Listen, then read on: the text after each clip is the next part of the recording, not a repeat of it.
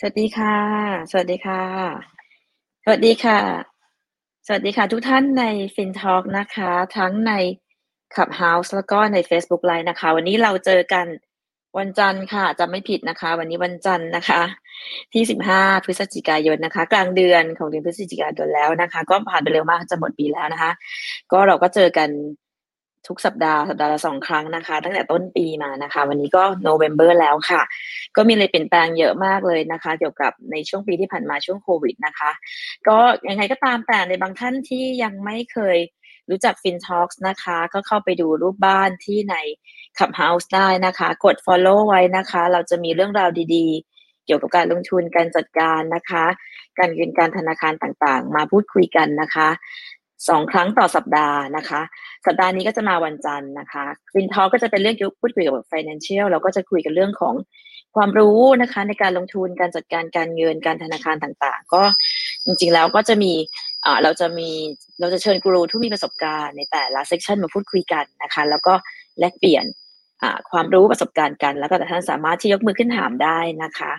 ก็จริงๆ แล้วเรามี member หลายท่านเลยใน FinTalks นะคะ ขออนุญาตแนะนำตัวก่อนนะคะออร่านะคะ ก็รู้จักกันดีระดับหนึ่งแล้วยังไง ถ้าอยากรู้จักเพิ่มกว่านี้ดูใน bio ได้นะคะ ก็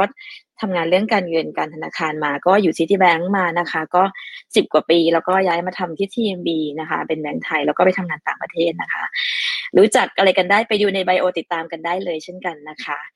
member ท่านต่อไปนะคะ คุณ คุณเอิร์ธไม่อยู่ไปไหนไม่ทราบคุณมุ้งแนะนำตัวนิดนึงก่อนค่ะเชิญคุณมุ้งก่อนก็ได้ค่ะ ค่ะมุ้มนะคะ ก็เป็นทำงานในส่วนของ PR Consult นะคะ ก็อยู่ในแวดวงสายเศรษฐกิจการเงินการลงทุนแล้วก็ธุรกิจอสังหานะคะ ก็มีโอกาสได้มาร่วมกับทางเพื่อนๆ แล้วก็พี่ๆ ในการพูดคุยจัดเซสชั่นพูดคุยเรื่อง การเงินการลงทุนต่างๆนะคะ ใน FinTalk ค่ะ ก็เราเจอกันปกติก็คือวันอังคารกับพฤหัสนะพี่ออล่าแต่วันนี้เรามาใช่วันจันทร์นะคะ ก็ใช่แล้วค่ะค่ะ ค่ะ โอเคค่ะ โอเคค่ะ ก็ไม่แน่ใจคุณเอิร์ธอยู่ไหมคะ คุณเอิร์ธคะเอิร์ธมาครับแล้วครับมาแล้วครับเชิญเลยค่ะเอิร์ธคุณเอิร์ธแนะนำตัวเลยค่ะสวัสดีครับ ก็ชื่อเอิร์ธนะครับ ผมเป็นนักลงทุนด้านคริปโตดีฟาแล้วก็มีเขียนเพจเกี่ยวกับคริปโตดีฟาด้วยนะครับ แล้วก็เป็นผู้แนะนำการลงทุนนะครับ ก็เพจของผมนะครับ ชื่อ Earth Defier นะครับ ก็เผื่อใครสนใจดูเรื่องคริปโตดีฟาก็ไปเขียนเพจนั้นได้ครับขอบคุณครับโอเคค่ะ ขอบคุณค่ะคุณเอิร์ธขอบคุณค่ะ ก็วันนี้นะคะคุณมุ้มเราก็มาพูดคุยกันเกี่ยวกับค่ะเรื่องที่ตื่นเต้น นิดหนึ่งนะคะ เรื่องแหมเห็นทางคุณป้อมกำลังรับประทานอาหารอยู่ ดิฉันก็เลยไม่กล้าเชิญ เป็นกันเองมากเลยนะคะสำหรับเวทีเราเพราะว่าพี่ป้อมมาที่ฟินทอล์กบ่อยมาก แล้วก็เราพูดคุยกันได้อย่างสบายๆไม่ซีเรียสนะคะค่ะคุณป้อมจะทานไปด้วยคุยไปด้วยไหมคะเดี๋ยวเดี๋ยวขออนุญาตให้คุณแนะได้นำเป็นทางการก่อนแล้วกันค่ะใช่โอเคใช่เชิญค่ะค่ะมุ้งค่ะ ค่ะ ก็อย่างที่ผมเป็นผมเป็นเหมือนของตายกับที่เนี่ยครับคืโอ้ยไม่ใช่อย่างนั้นจริงจริง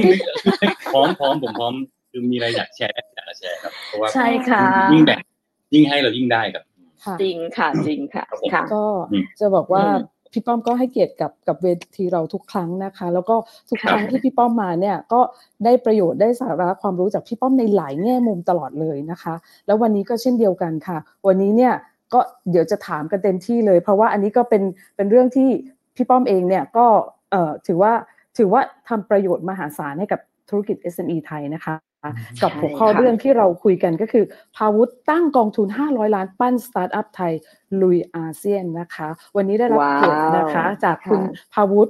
พงศ์วิทยาพานุนะคะ เป็น CEO ของตลาด .com นะคะ หรือพี่ป้อมของเรา สวัสดีพี่ป้อมอีกครั้งนะคะ สวัสดีค่ะ สวัสดีครับผมสวัสดีค่ะ สวัสดีค่ะ สวัสดีค่ะ โอเค ค่ะ โอเค ทานก่อนค่ะ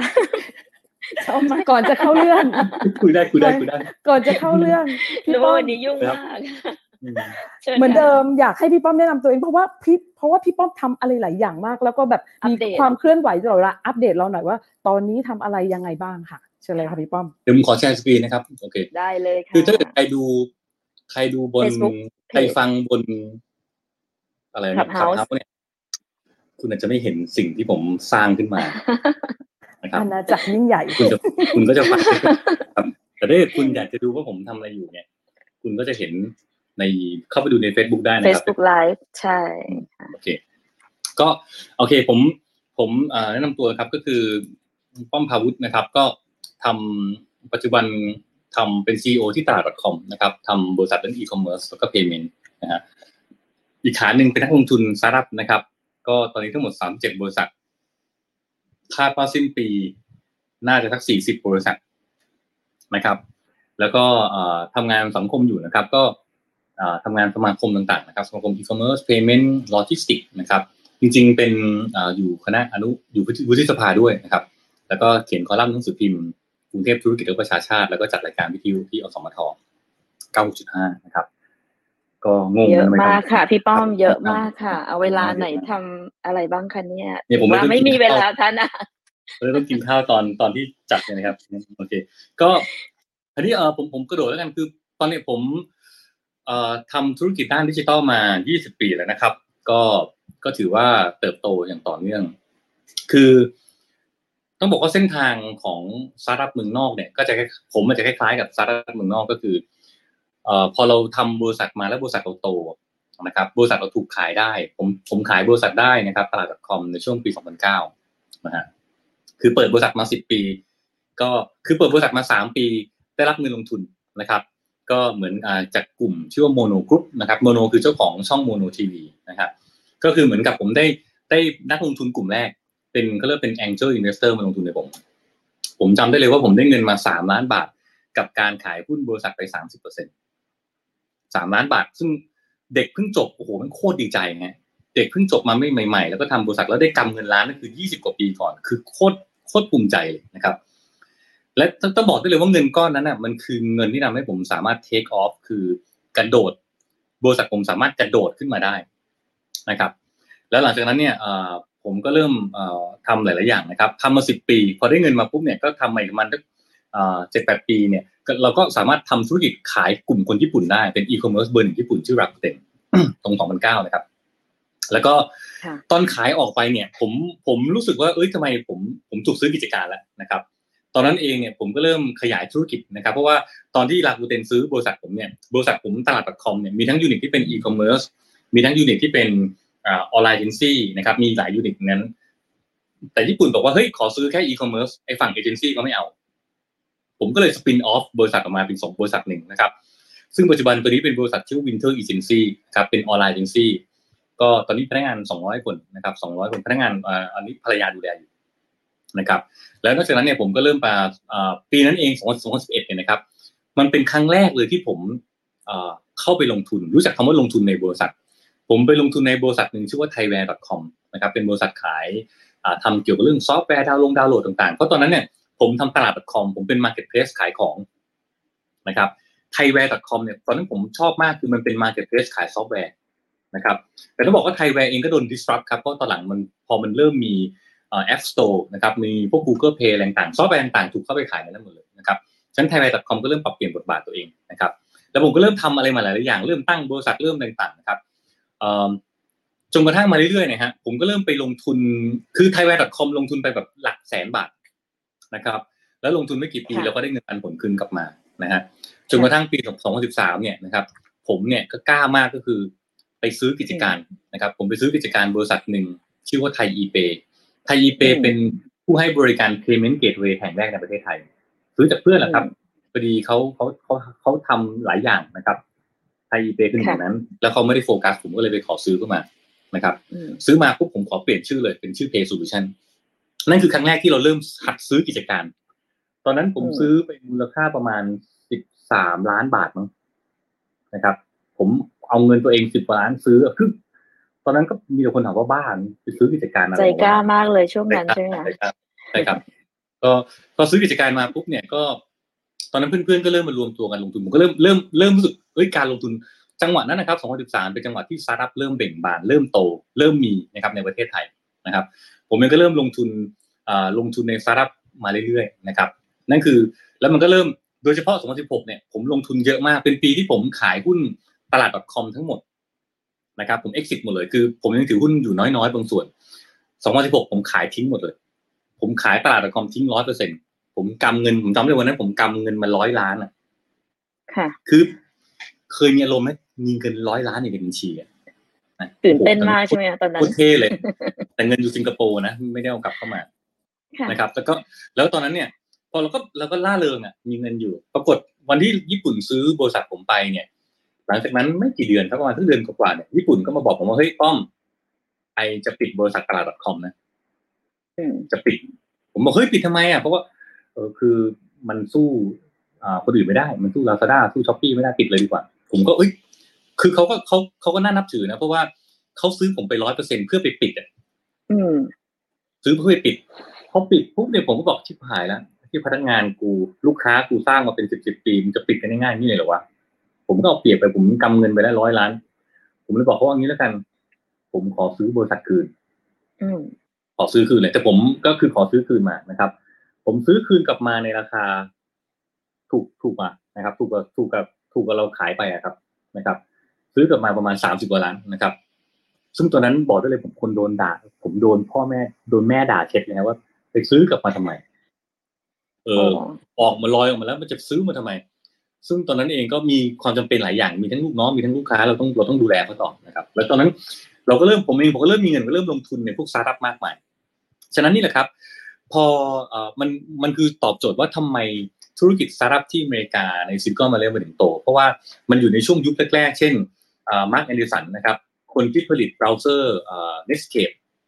นะครับ Marc Andreessen เนี่ยเป็นเป็นคนหนึ่งผลิตเอ่อตัวเบราว์เซอร์ Netscape อาจจำได้นะครับ แล้วก็ถูกค่ะซื้อกิจการไปได้เงินไปหลาย ไปหลายร้อยล้านเหรียญนะครับ พอเขามีเงินปุ๊บเขาก็เงินที่เขามีเนี่ยไปลงทุนในพวกสตาร์ทอัพต่างๆนะครับ หรือแม้จะเป็น Peter Thiel นะครับหรือแม้แต่ Elon Musk ก็ตาม ก็คือเป็นคนทำตัวเพย์พาพอขายเพย์พาได้เป็นเงินมันพันพันล้านเหรียญปุ๊บก็เอาเงินต่างๆเนี่ยไปลงทุนนะครับอย่างอย่าง Peter Thiel เนี่ยนะครับเป็นถือเป็น co-founder คนหนึ่งของตัว PayPal แก๊งเขาเรียกว่า PayPal Mafia ก็เงินเหล่านี้ก็กลับไปสนับสนุนระบบนิเวศของพวกสตาร์ทอัพใน Silicon Valley ให้โตมากขึ้น ฉะนั้นเมืองไทยเนี่ยปัญหามันคือ มันมีคน exit อย่างผมน้อย ถ้าเกิดมีย้อนกลับไปคือมีพี่เอ๋อปรเมศมินสิริเจ้าของซูน .com ถูกซื้อไปราคาหนึ่งผมเนี่ยเป็นคนที่สองที่ถูกซื้อไปนะครับ ในราคาที่สูงตอนนั้น ผมพอมีเงินกลับมา ผมเอาเงินกลับเข้ามาอัดเข้ามาในอุตสาหกรรมสตาร์ทอัพต่อด้วยเงินตัวเอง ตอนนั้นก็เริ่มลงทุนใน Builk นะครับ Builk.com เรื่อง construction ลงทุนใน Skootar ลงทุนใน Shippop ลงทุนในหลาย ๆ ตัว ซึ่งตอนนั้นก็บอกได้เลยว่า มันเริ่มอะมันเพิ่งเริ่มมาเลยบางอันก็เป็นแบบไปสร้างกับเขาอะไรเงี้ยนะครับ เช่นเดิมครับ โดนที่บ้านด่าด่าเช็ดบอกมึงจะบ้าป่ะมึงเอาเงินที่มีอยู่เนี่ย ไปลงทุนสตาร์ทอัพเนี่ยไปลงทำไม และแน่นอนครับ บริษัทสตาร์ทอัพที่เพิ่งเปิดแม่งก็เจ๊ง มันเจ๊งเจ๊งเจ๊งเจ๊งเจ๊งมันขาดทุนอยู่แบบผมโดนเมียด่า ผมโดนแม่ด่านะครับแบบ คืออายชิบหายเลยแบบ คือเราก็มีความเชื่อเราอะเรามีความเชื่อว่าบริษัทที่เราลงทุนไปเนี่ยสักวันมันมันต้องโตเว้ย นะครับ นั่นคือ นั่นคือนั่นคือเส้นทางการลงทุนนะครับอืมจะบอกว่าถ้าเกิดวันนี้เห็นหน้าจอใน Facebook Live นะคะ จะเห็นว่าโลโก้เนี่ยค่ะ เยอะมากเลยเยค่ะอะเต็มากมไปหมดเลยค่ะ ว่าตอนนี้คุณป้อมพาวุฒิลงทุนมากี่บริษัทตั้งแต่ปีหนึ่งเก้าเก้าเก้าจนถึงสองศูนย์สองหนึ่งเนี่ยค่ะสามเยอะมากสิบจริงๆนะใช่เยอะมากจริงใช่นะครับใช่ค่ะ ใช่ค่ะ ก็เกี่ยวข้องใช่กับหลายพันคนเหมือนกันถูกไหมคะใช่เป็นพันคนนะครับตอนนี้ก็คือพอลงทุนในปุ๊บเนี่ยนะครับ ต้องบอกว่า มาเริ่มเหิมเกลิม กับเขาเรื่องคือเริ่มมาเริ่มเหิมเกลิมอยากจะเปิดกองทุน ก็ปีนี้แหละนะครับ เพราะว่าแต่หลายบริษัทที่ผมเข้าไปลงทุนในช่วง 2016 เนี่ยนะครับ วันนี้เนี่ย ผม exit นะ exit คือผมสามารถขายหุ้น ขายหุ้นได้เพราะมีนักลงทุน พอบริษัทมันโตไปเรื่อยๆปุ๊บนะครับ มูลค่าบริษัทก็โตขึ้น พอบริษัทมันโตปุ๊บมันน่าสนใจ มันเป็นเบอร์หนึ่งในตลาด มันสามารถ มันสามารถสร้างการเติบโตได้ดีในอุตสาหกรรมนั้นนะครับ เช่นอย่างเช่น build นะครับ อย่างเช่น white side นะครับที่เป็น social listening big data หรือจะเป็นอย่างเช่นตัวซอสหรือชิปป๊อปอะไรก็ตามพวกนี้มันโตมากพอมันโตปุ๊บเนี่ยนะครับนักลงทุนกลุ่มขนาดใหญ่ก็เริ่มสนใจอยากมาลงทุนนะครับ ผมก็เริ่มขายหุ้นบางส่วนของผมออกไป เพราะเขาอยากจะมาลงทุนฉะนั้นวิธีการคือก็ต้องมาซื้อหุ้นจากนักลงทุนกลุ่มเดิมออกไป บางส่วน ผมก็ขายไปนะครับ ฉะนั้นในช่วงประมาณสักประมาณสักกี่ปีอะ อ่าในช่วงแบบ2011จนถึง2021เนี่ยผมใช้เงินไปประมาณ30กับ40ล้านในการลงทุนนะครับ เงินส่วนตัวทั้งนั้นเลยนะครับ นั่นก็บ้าเหมือนกันนะเงินแบบคือผมถามว่าคนอื่นมีที่ดินบางคนมีรถเบนซ์คือถ้าเกิดมีเงินขนาดนี้คงซื้อรถพอร์ชซื้อลัมโบกินีผมไม่ได้มี enjoy กับเรื่องรถตรงนั้นนะผมไม่มีคอนโด ผมไม่อยากมีคอนผมเขาเรียกว่า interest ความสนใจผมคือบริษัทนะครับฉะนั้นผมก็เลยเอาเงินไปลงพวกเนี้ยนะครับ ซึ่งก็ แน่นอนครับก็โดนเมียด่าโดนแม่ด่าเหมือนเดิมนะครับจนกระทั่งปีที่แล้วอย่างบอกปีเนี่ยเป็นปีที่ผม exit ได้พอ exit ปุ๊บเนี่ยเราก็ได้เงินพูดจริงผม exit แค่ประมาณสี่บริษัทนะครับแค่สี่บางส่วนเนี่ยนะผมยังถือหุ้นอยู่ในกลุ่มพวกบริษัทนั้นนะครับ แต่ผมสามารถได้เงินคืนกลับมาเกือบสามสิบกว่าล้านแล้วอะคือเงินที่ลงทุนไปเกือบคืนทุนหมดแล้วค่ะนะครับอืมแต่แน่นอนครับสามสิบกว่าล้าน ผมก็ไปเทลงอีกรอบหนึงซึ่งก็มันก็ไปหมดแล้วอะ ก็เป็นฉะนั้นเงินต่อเงินไปลงทุนเงินต่อเงินพิ่มก็คือต่อยอก็ดขยายต่อยอดอืมใช่ก็ขยายปีนี้ก็เลยเริ่มขยายการลงทุนเช่นว่าปีนี้ผมก็มีหลายๆบริษัทที่ผมก็ไปลงทุนเพิ่มมากขึ้นฉะนั้นก็ลงทุนไปนะครับอย่างที่บอกคือสามสิบตัวบริษัทเนี่ยตอนนี้ผมลงทุนอะไรบ้างเอ่ยผมไปลงทุน e-commerce สี่บริษัทนะครับมีหนึ่งบริษัทอยู่ที่มาเลเซีย ไปลงทุนกับบริษัทเพื่อนที่มาเลเซีย ผมมีบริษัทด้าน e-logistics อีกหกบริษัทนะครับทั้ง warehouse นะครับทั้งเรื่องอาขนส่งเป็น Shippop นะครับมีทั้งระบบบริหารเรื่องการขนส่งก็จะมี v c a r b o อยู่ ผมมีสองบริษัททำเรื่อง fintech ก็คือเรื่องอ่า e-commerce เอ้ยเรื่องเรื่องเรื่องตัว fintech คือเรื่อง payment นะครับก็คือมี Pay Solutions เรื่อง payment แล้วก็มี gas ที่เป็นคริปโตทางด้านทองที่เป็น stable กำลังจะออกนะครับรอนานมากแหละอีกอันหนึ่งผมมีสองบริษัทที่เป็น advertising tech นะครับก็คือผมมี Winter Egency นะครับซึ่งปัจจุบันเมื่อสักสองปีก่อนเราเพิ่งขายหุ้นให้กับทางกลุ่ม Hakuhodo ญี่ปุ่นไปนะครับเข้ามาเป็น partner เรานะครับก็เราก็เราก็ exit มาได้เงินระดับหนึ่งกันนะครับผมมีค่ะ Tellscore ซึ่งเป็น influencer นะครับ ผมมีสอง big data ทำอ่าบริษัทก็คือมี Wisesight และ Kident นะครับ มีห้าบริษัท e-commerce เฉพาะทางที่เป็น vertical e-commerce ด้านการก่อสร้างเป็น Builk.com เรื่องกีฬาเรื่องสัตว์เลี้ยงเรื่องโรงแรมเรื่องมอเตอร์ไซค์นะครับอืมผมมีสองบริษัทที่เป็นอันนี้ผมชอบมากเป็นเป็นแนวใหม่เรียกว่าเป็น retail automation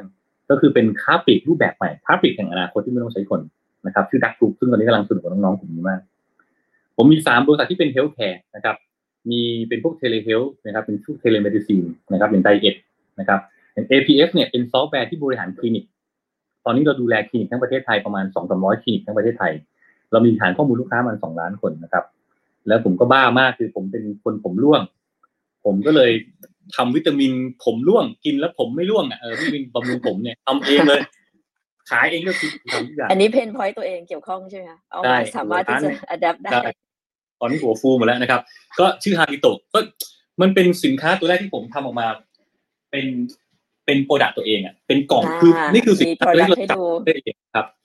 ก็ให้น้องตัวนี้ให้น้องสาวที่ดูอยู่นะครับ มี HR Tech นะครับแล้วก็มี Industrial Tech พวกสายโรงงานนะครับสายพวกอ่าพวก 5G Infrastructure สายพวก Solar Cells นะครับสายพวกอ่าอ่าเขาเรียกว่าการประหยัดพลังงาน สายพวกซอฟต์แวร์ในการทำพวกอ่าการบริหารโรงงานต่างๆแล้วก็มีเกมนะครับ มีบริษัทเกม ซึ่งล่าสุดไปลงตัวหนึ่งเป็นเกม NFT นะครับซึ่งกำลังจะ launch เกมฉะนั้น portfolio ผมก็จะมีความหลากหลายมาก เพราะว่าหนึ่งคือเราเราเราชอบเราชอบนะครับ แต่ปัญหานี่คืแปลอว่าพอนี่แปลว่าเราครับมองทุกอย่างนี่คือเราเห็นหมดเลยนะคะ ว่าในทุกส่วนที่เกี่ยวข้องกับธุรกิจในประเทศไทย มันรอบมันวิ่งวนรอบตัวคุณป้อมพาวุฒิหมดเลยไม่ว่าจะหันไปทางไหนก็จะเกี่ยวข้องกับป้อมพาวุฒิไปซะเกือบทุกอินดัสทรีแล้วค่ะตอนเนี้ยใช่ใช่เวลาคือมีเพื่อนถามว่าอยากจะทำนู่นทำนี่ เออก็มาถามป้อมพาวุฒิกันได้คือว่าผมโชคดีอะพอเราพอเราลงทุนเยอะเนี่ยนะครับ เราผมต้องเข้าใจทุกธุรกิจที่ผมลงทุน ผมต้องรู้ KPI ผมต้องรู้ Key Metrics แต่ละธุรกิจ เช่น White Size Key Metrics ก็คืออะไร เรื่อง Big Data ต้องมีคนมาซื้อ Keyword ต้องมาซื้อ Data เป็นไงนะครับ Tail Score Influencer ต้องรู้เข้าใจ Influencer ไงจะเก็บเงินเท่าไหร่เราต้องเข้าใจ Telehealth เป็นยังไงนะครับ Build ก่อสร้างคือพอแม่งรู้หมดทุกอันและเข้าใจธุรกิจเพราะเราเห็นตัวเลข Profit and Loss แต่ละตัว เหมือนผมเขาเรียกว่า connecting the dot นะครับเราก็จะมี dot ในหัวรู้หมดเลย ฉะนั้นพอคนมาถามเลยผมว่าเฮ้ยอยากทำดิจิตอลเรื่องนี้ปุ๊บผมตอบได้เลยเพราะว่าผมมีจิ๊กซอว์ธุรกิจเป็นสิบสิบธุรกิจอยู่ในหัว ฉะนั้นเราสามารถต่อยอดมุมมองทางธุรกิจได้ ฉะนั้นพอเวลาใครมาปรึกษาหรือ consult เลยปุ๊บเนี่ยผมผมตอบได้เป็นฉากๆเลย เพราะว่าเราทำงานหนักแล้วเราก็ได้อยู่กับพวกเขาครับ เนี่ยนะครับนี่คือจุดเด่นที่ของผมที่ผมจะเข้าใจทุกอุตสาหกรรมทางด้านดิจิทัลทั้งหมดเลยนะครับนี่แต่มันก็แลกมาด้วยความ ผมไม่เรียกว่าเหน็ดเหนื่อยนะผมเรียกว่าการเป็นการใช้เวลากับมันมากกว่านะครับ ผมหลายคนถามว่าผมทำงานเยอะชิบหายเลยแต่ผมแบบ ผมไม่เหนื่อย ผมมีความสุขนะครับ แล้วก็ผมแฮปปี้กับการที่ผมได้ได้ทำได้ได้เห็นผลลัพธ์มันออกมาเพราะผมชอบผมชอบทำผมไม่ชอบพูด ผมไม่ชอบคิด คิดคิดชอบ แต่ชอบทำออกมาให้เห็นผลด้วยฉะนั้น ความซวยผมคือผมดันชอบคิดและชอบชอบทำผลลัพธ์มันก็ออกมาเป็นเนี่ย เป็นสามสิบสี่สิบบริษัทที่ลงทุนเนี่ยครับครับผมมีคนคอมเมนต์มาบอกว่าบ้าพลังจริง ๆ คนคนนี้บ้านบ้านครับ แล้วก็แล้วยังมีครอบครัวซึ่งแบ่งซึ่งพยายาม balance เวลาให้ดีเพราะว่าเรื่องเขาเรียกว่าเอ่อ work life balance ก็สำคัญมากไหนจะมีออฟฟิศไหนจะมีอะไรต่างๆที่ต้องต้องจัดการอีกนะครับฉะนั้นผมรู้สึกว่ามันเราเราอย่าได้แต่คิดครับ เราผมว่าเราทำดีกว่า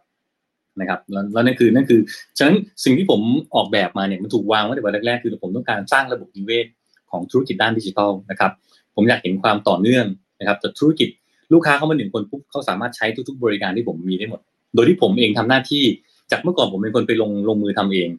ตอนนี้ยุคหลังเนี่ยผมผมลงไปช่วยไปสร้างน้องๆ ไปโค้ชน้องๆ ไปปั้นให้น้องๆเหล่านี้ก็โตขึ้น ให้มี mindset ในการที่จะเป็น growth mindset แล้วก็สามารถให้ธุรกิจก็โตได้ นะครับนั่นคือนั่นคือตัวที่พยายามสร้างขึ้นมาครับค่ะ ระหว่างนี้มีคอมเมนต์อ่านไปด้วยแล้วกันเนอะจะได้ตอบในส่วนได้ครับที่ใกล้เคียงอะบอกว่าพี่ป้อมดูมีความน่าลงทุนอะพี่ป้อมดูความน่าลงทุนจาก business model หรือต้องมีโปรโตไทป์ครับ แล้วแต่ละที่ที่พี่ลงทุนไปพี่ไปเจอได้อย่างไรหนึ่งคือพอ Good question พอเราอยู่ตรงเนี้ยครับอยู่แถวนี้ปุ๊บเนี่ยผมจะถูกเชิญไปเป็นกรรมการพวกองค์การสตาร์ทอัพเยอะเพราะเราพอลงทุนระดับหนึ่งปุ๊บเนี่ยเออมสินเป็นกรรมการที่นั่นที่นี่ผมก็จะเห็นของก็คือเห็นบริษัทน้องๆแต่แรกๆเลย ตั้งแต่เขาเดินมาต๊อกแต๊กต๊อกแต๊กมาผมเห็นปุ๊บผมแบบหนึ่งผมตัวที่ผมเลือกคือหนึ่งผมอยากผมชอบธุรกิจที่เป็น first mover คือคุณทำคนแรก ผมไม่ชอบธุรกิจที่เป็น follower คนตามผมไม่ชอบ ไป copy ชาวบ้านมาทำเหมือนคนนู้นผมไม่ชอบเลย แต่ถามว่าไป copy ชาวบ้านมาจากประเทศอเมริกามาแล้วเป็น first mover ในประเทศไทยผมโอเคนะครับ สองผมชอบทีม ผมชอบดูเอ่อ founder ที่เก่งๆนะครับว่า founder คนนั้นเก่งไหมทีมก็มีความตั้งใจหรือเปล่า แต่บอกได้เลยขออย่างนี้ ไม่มีวันรู้ครับจนกว่าจะได้ทำงานจริงผมล้มเหลวกับการเลือก CEO หรือว่าไปลงทุนหลายบริษัทก็มีนะครับสามผมชอบธุรกิจที่เริ่มมี traction ก็คือ เริ่มมีหนึ่งมีรายได้แล้วสองถ้าไม่มีรายได้ก็ต้องมีคนใช้งานระดับหนึ่งแหละเพื่อพิสูจน์ว่ามันใช่นะครับ หรือบางอันถ้าเกิดมันไม่เคยมีรายได้ ไม่เคยมีอะไรมาก่อน แต่มันเป็นธุรกิจที่ผมผมผมเชื่อแล้วผมอยากอยากทำอะ บางครั้งน้องเดินมาปุ๊บเนี่ยบางคนไม่มีไอเดียเลยผมบอกมึงเอาไอเดียกูไปทำเลยกูให้ไปเลย แล้วก็ไปปั้นให้เกิดแล้วผมจะช่วยดันเขาด้วยเหมือนกันนะครับฉะนั้นสุดท้ายคือเราเราชอบแล้วเราเห็นโอกาสมัน แล้วบางอย่างเนี่ยพูดง่ายบางธุรกิจผมก็ไม่ได้ไม่ไม่ได้ชอบเลยนะฮะ แต่บังเอิญมันมันมาอยู่ในระบบห่วงนิเวศ มันใกล้ระบบนิเวศผม ผมเลยต้องไปลงทุนเอาไว้เช่น ตัวอย่างหนึ่งแล้วกัน ผมเป็นตอนนั้นผมผมสร้าง Shippop ขึ้นมานะครับกับน้องโมชิเนี่ยน้อง CEO เนี่ยเราสร้างขึ้นมาเราก็โตตัวนั้น Shippop กำลังค่อยๆเริ่มโตแล้วปรากฏมันมีบริษัทหนึ่งนะครับชื่อว่าซอสซอสเนี่ยเป็นบริษัททำระบบ inventory management ระบบบริหารข้อมูลสินค้าต่างๆ ปรากฏเขาก็มาต่อกับ Shippop มาเป็น partner กันเพื่อมาใช้ระบบขนส่ง Shippop จนวันหนึ่ง ZORT ก็เริ่มแบบใช้ Shippop โตขึ้นเรื่อยๆเรื่อยๆใช้ Shippop เยอะกลายเป็นลูกค้ารายใหญ่ของ Shippop ผมก็น้องก็บอกว่าพี่ เจ้านี้เขาเขาเขาใช้เราเยอะมากเลยอะพี่แต่ถ้าเกิดเขามาอยู่กับเราเนี่ย เสี่ยงนะพี่ผมก็บอกพี่ตายแล้วถ้าเกิดเขามาอยู่กับเรานี่เสี่ยงใช่ไหมเอานี้ได้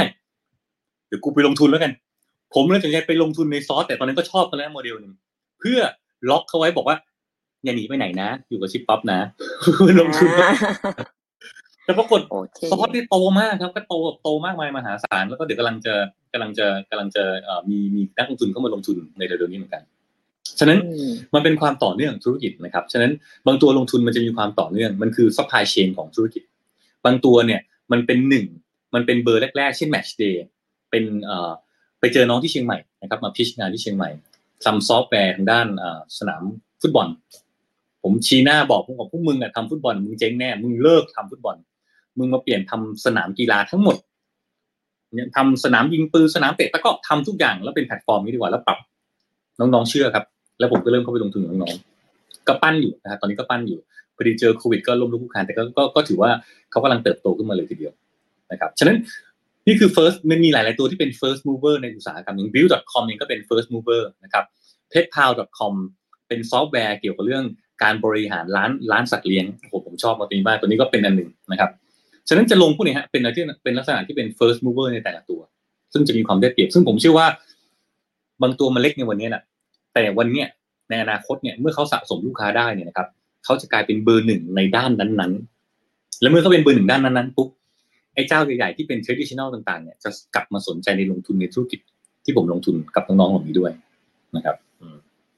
อืมอืมค่ะ ก็ฟังดูน่าตื่นเต้นเลยตั้งแต่อืมตั้งแต่คุยกันตั้งแต่สองพันสองพันเนอะหนึ่งพันเก้าร้อยเก้าสิบเก้าจนถึงสองพันยี่สิบเอ็ดก็หลายปี ใช่ใช่ใช่ก็สั่งสมไว้เยอะมากทีนี้ อะไรบันดาลใจหรือว่าเราทำจนเราคิดว่าเราสังสมมาระดับหนึ่งแล้วอยากจะตั้งกองทุน ครับห้าร้อยล้านขึ้นมาค่ะ อันนี้เริ่มต้นจากอินสเริ่มปิต้นเรชันอะไรคือใดๆบ้างค่ะ หมดตูดครับหมดตูดหมดตูดไม่มีเงินแล้ว แต่ของคือพอพอเงินมันหมดเนี่ยนะครับ คือคือผมก็ต้องการเงินเขาเรียกว่าทำ asset allocation ผมมีเงินอยู่หนึ่งร้อยบาท ผมต้องการเงินโอเคเป็นเงินสดน้อยผมมีเงินสดน้อยมากนะครับ ผมก็ไปลงกองทุนนะครับ ลงเอ่อหุ้น นะฮะตอนนี้กำลังลงคริปโตบ้าคริปโตอยู่นะครับคริปโตค่ะแต่ก็ก็จะแบ่ง allocation ไว้แล้วผมก็จะมีเงินส่วนหนึ่งที่ลงพวกสตาร์ทอัพซึ่งตอนนี้มันกลายเป็นเงินเกือบเกือบสามก็คือลงเยอะอะลงเยอะเรานี่เยอะแบบลงเยอะเกินไปแล้วแต่ต้องพยายามกันไว้ที่พอเงินเราหมดแล้วเราไม่อยากไปไปดึงเงินจากส่วนอื่นมา ผมก็เริ่มกลับมาดู ซึ่งตอนนั้นเนี่ยเอ่อคนที่มาทำให้ผมเข้าใจเรื่องพวกนี้มากขึ้นคือ อย่างเช่น พวกอ่าหมู Ookbee กระทิงพวกเนี่ยเขาก็เปิดเอ่อห้าร้อยตุ๊กๆ นะฮะซึ่งผมก็ไม่เข้าใจมันเปิดได้ยังไงวะมันมันดูมันดูลำบากมากเลยการเปิดกองทุนสมัยนั้นนะนะครับ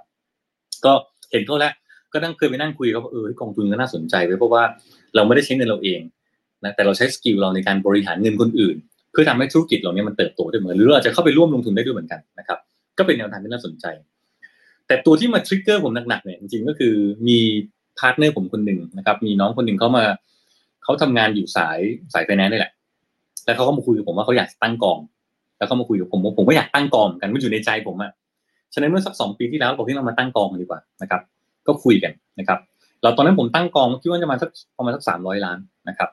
แล้วก็ผมก็เริ่มเริ่มเริ่มรถโชว์เริ่มเริ่มไปคุยนะครับ ผมก็บอกว่าผมมีบริษัทเยอะนะแล้วผมจะบริษัทนี้เข้ามาผันบริษัทเข้ามาในกองด้วย ตอนนั้นผมรถโชว์ไปสักพักหนึ่งนะครับ แต่ตอนนั้นตัวเองก็ยุ่งเขาก็ยุ่งด้วยเหมือนกัน เรา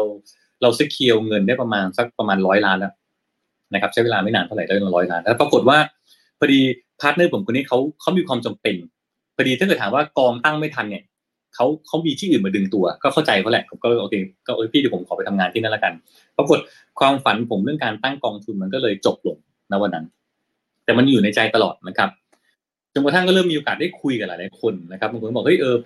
ผมก็เริ่มกลับมาฟื้นแล้วเฮ้ยอยากทำกองทุน มันก็เริ่มจนจนกระทั่งเนี่ยมันผมเริ่ม exit ได้ ผมเริ่มแบบเฮ้ยเราอยากเราอยากมีเงินจริง ๆ แล้วอะ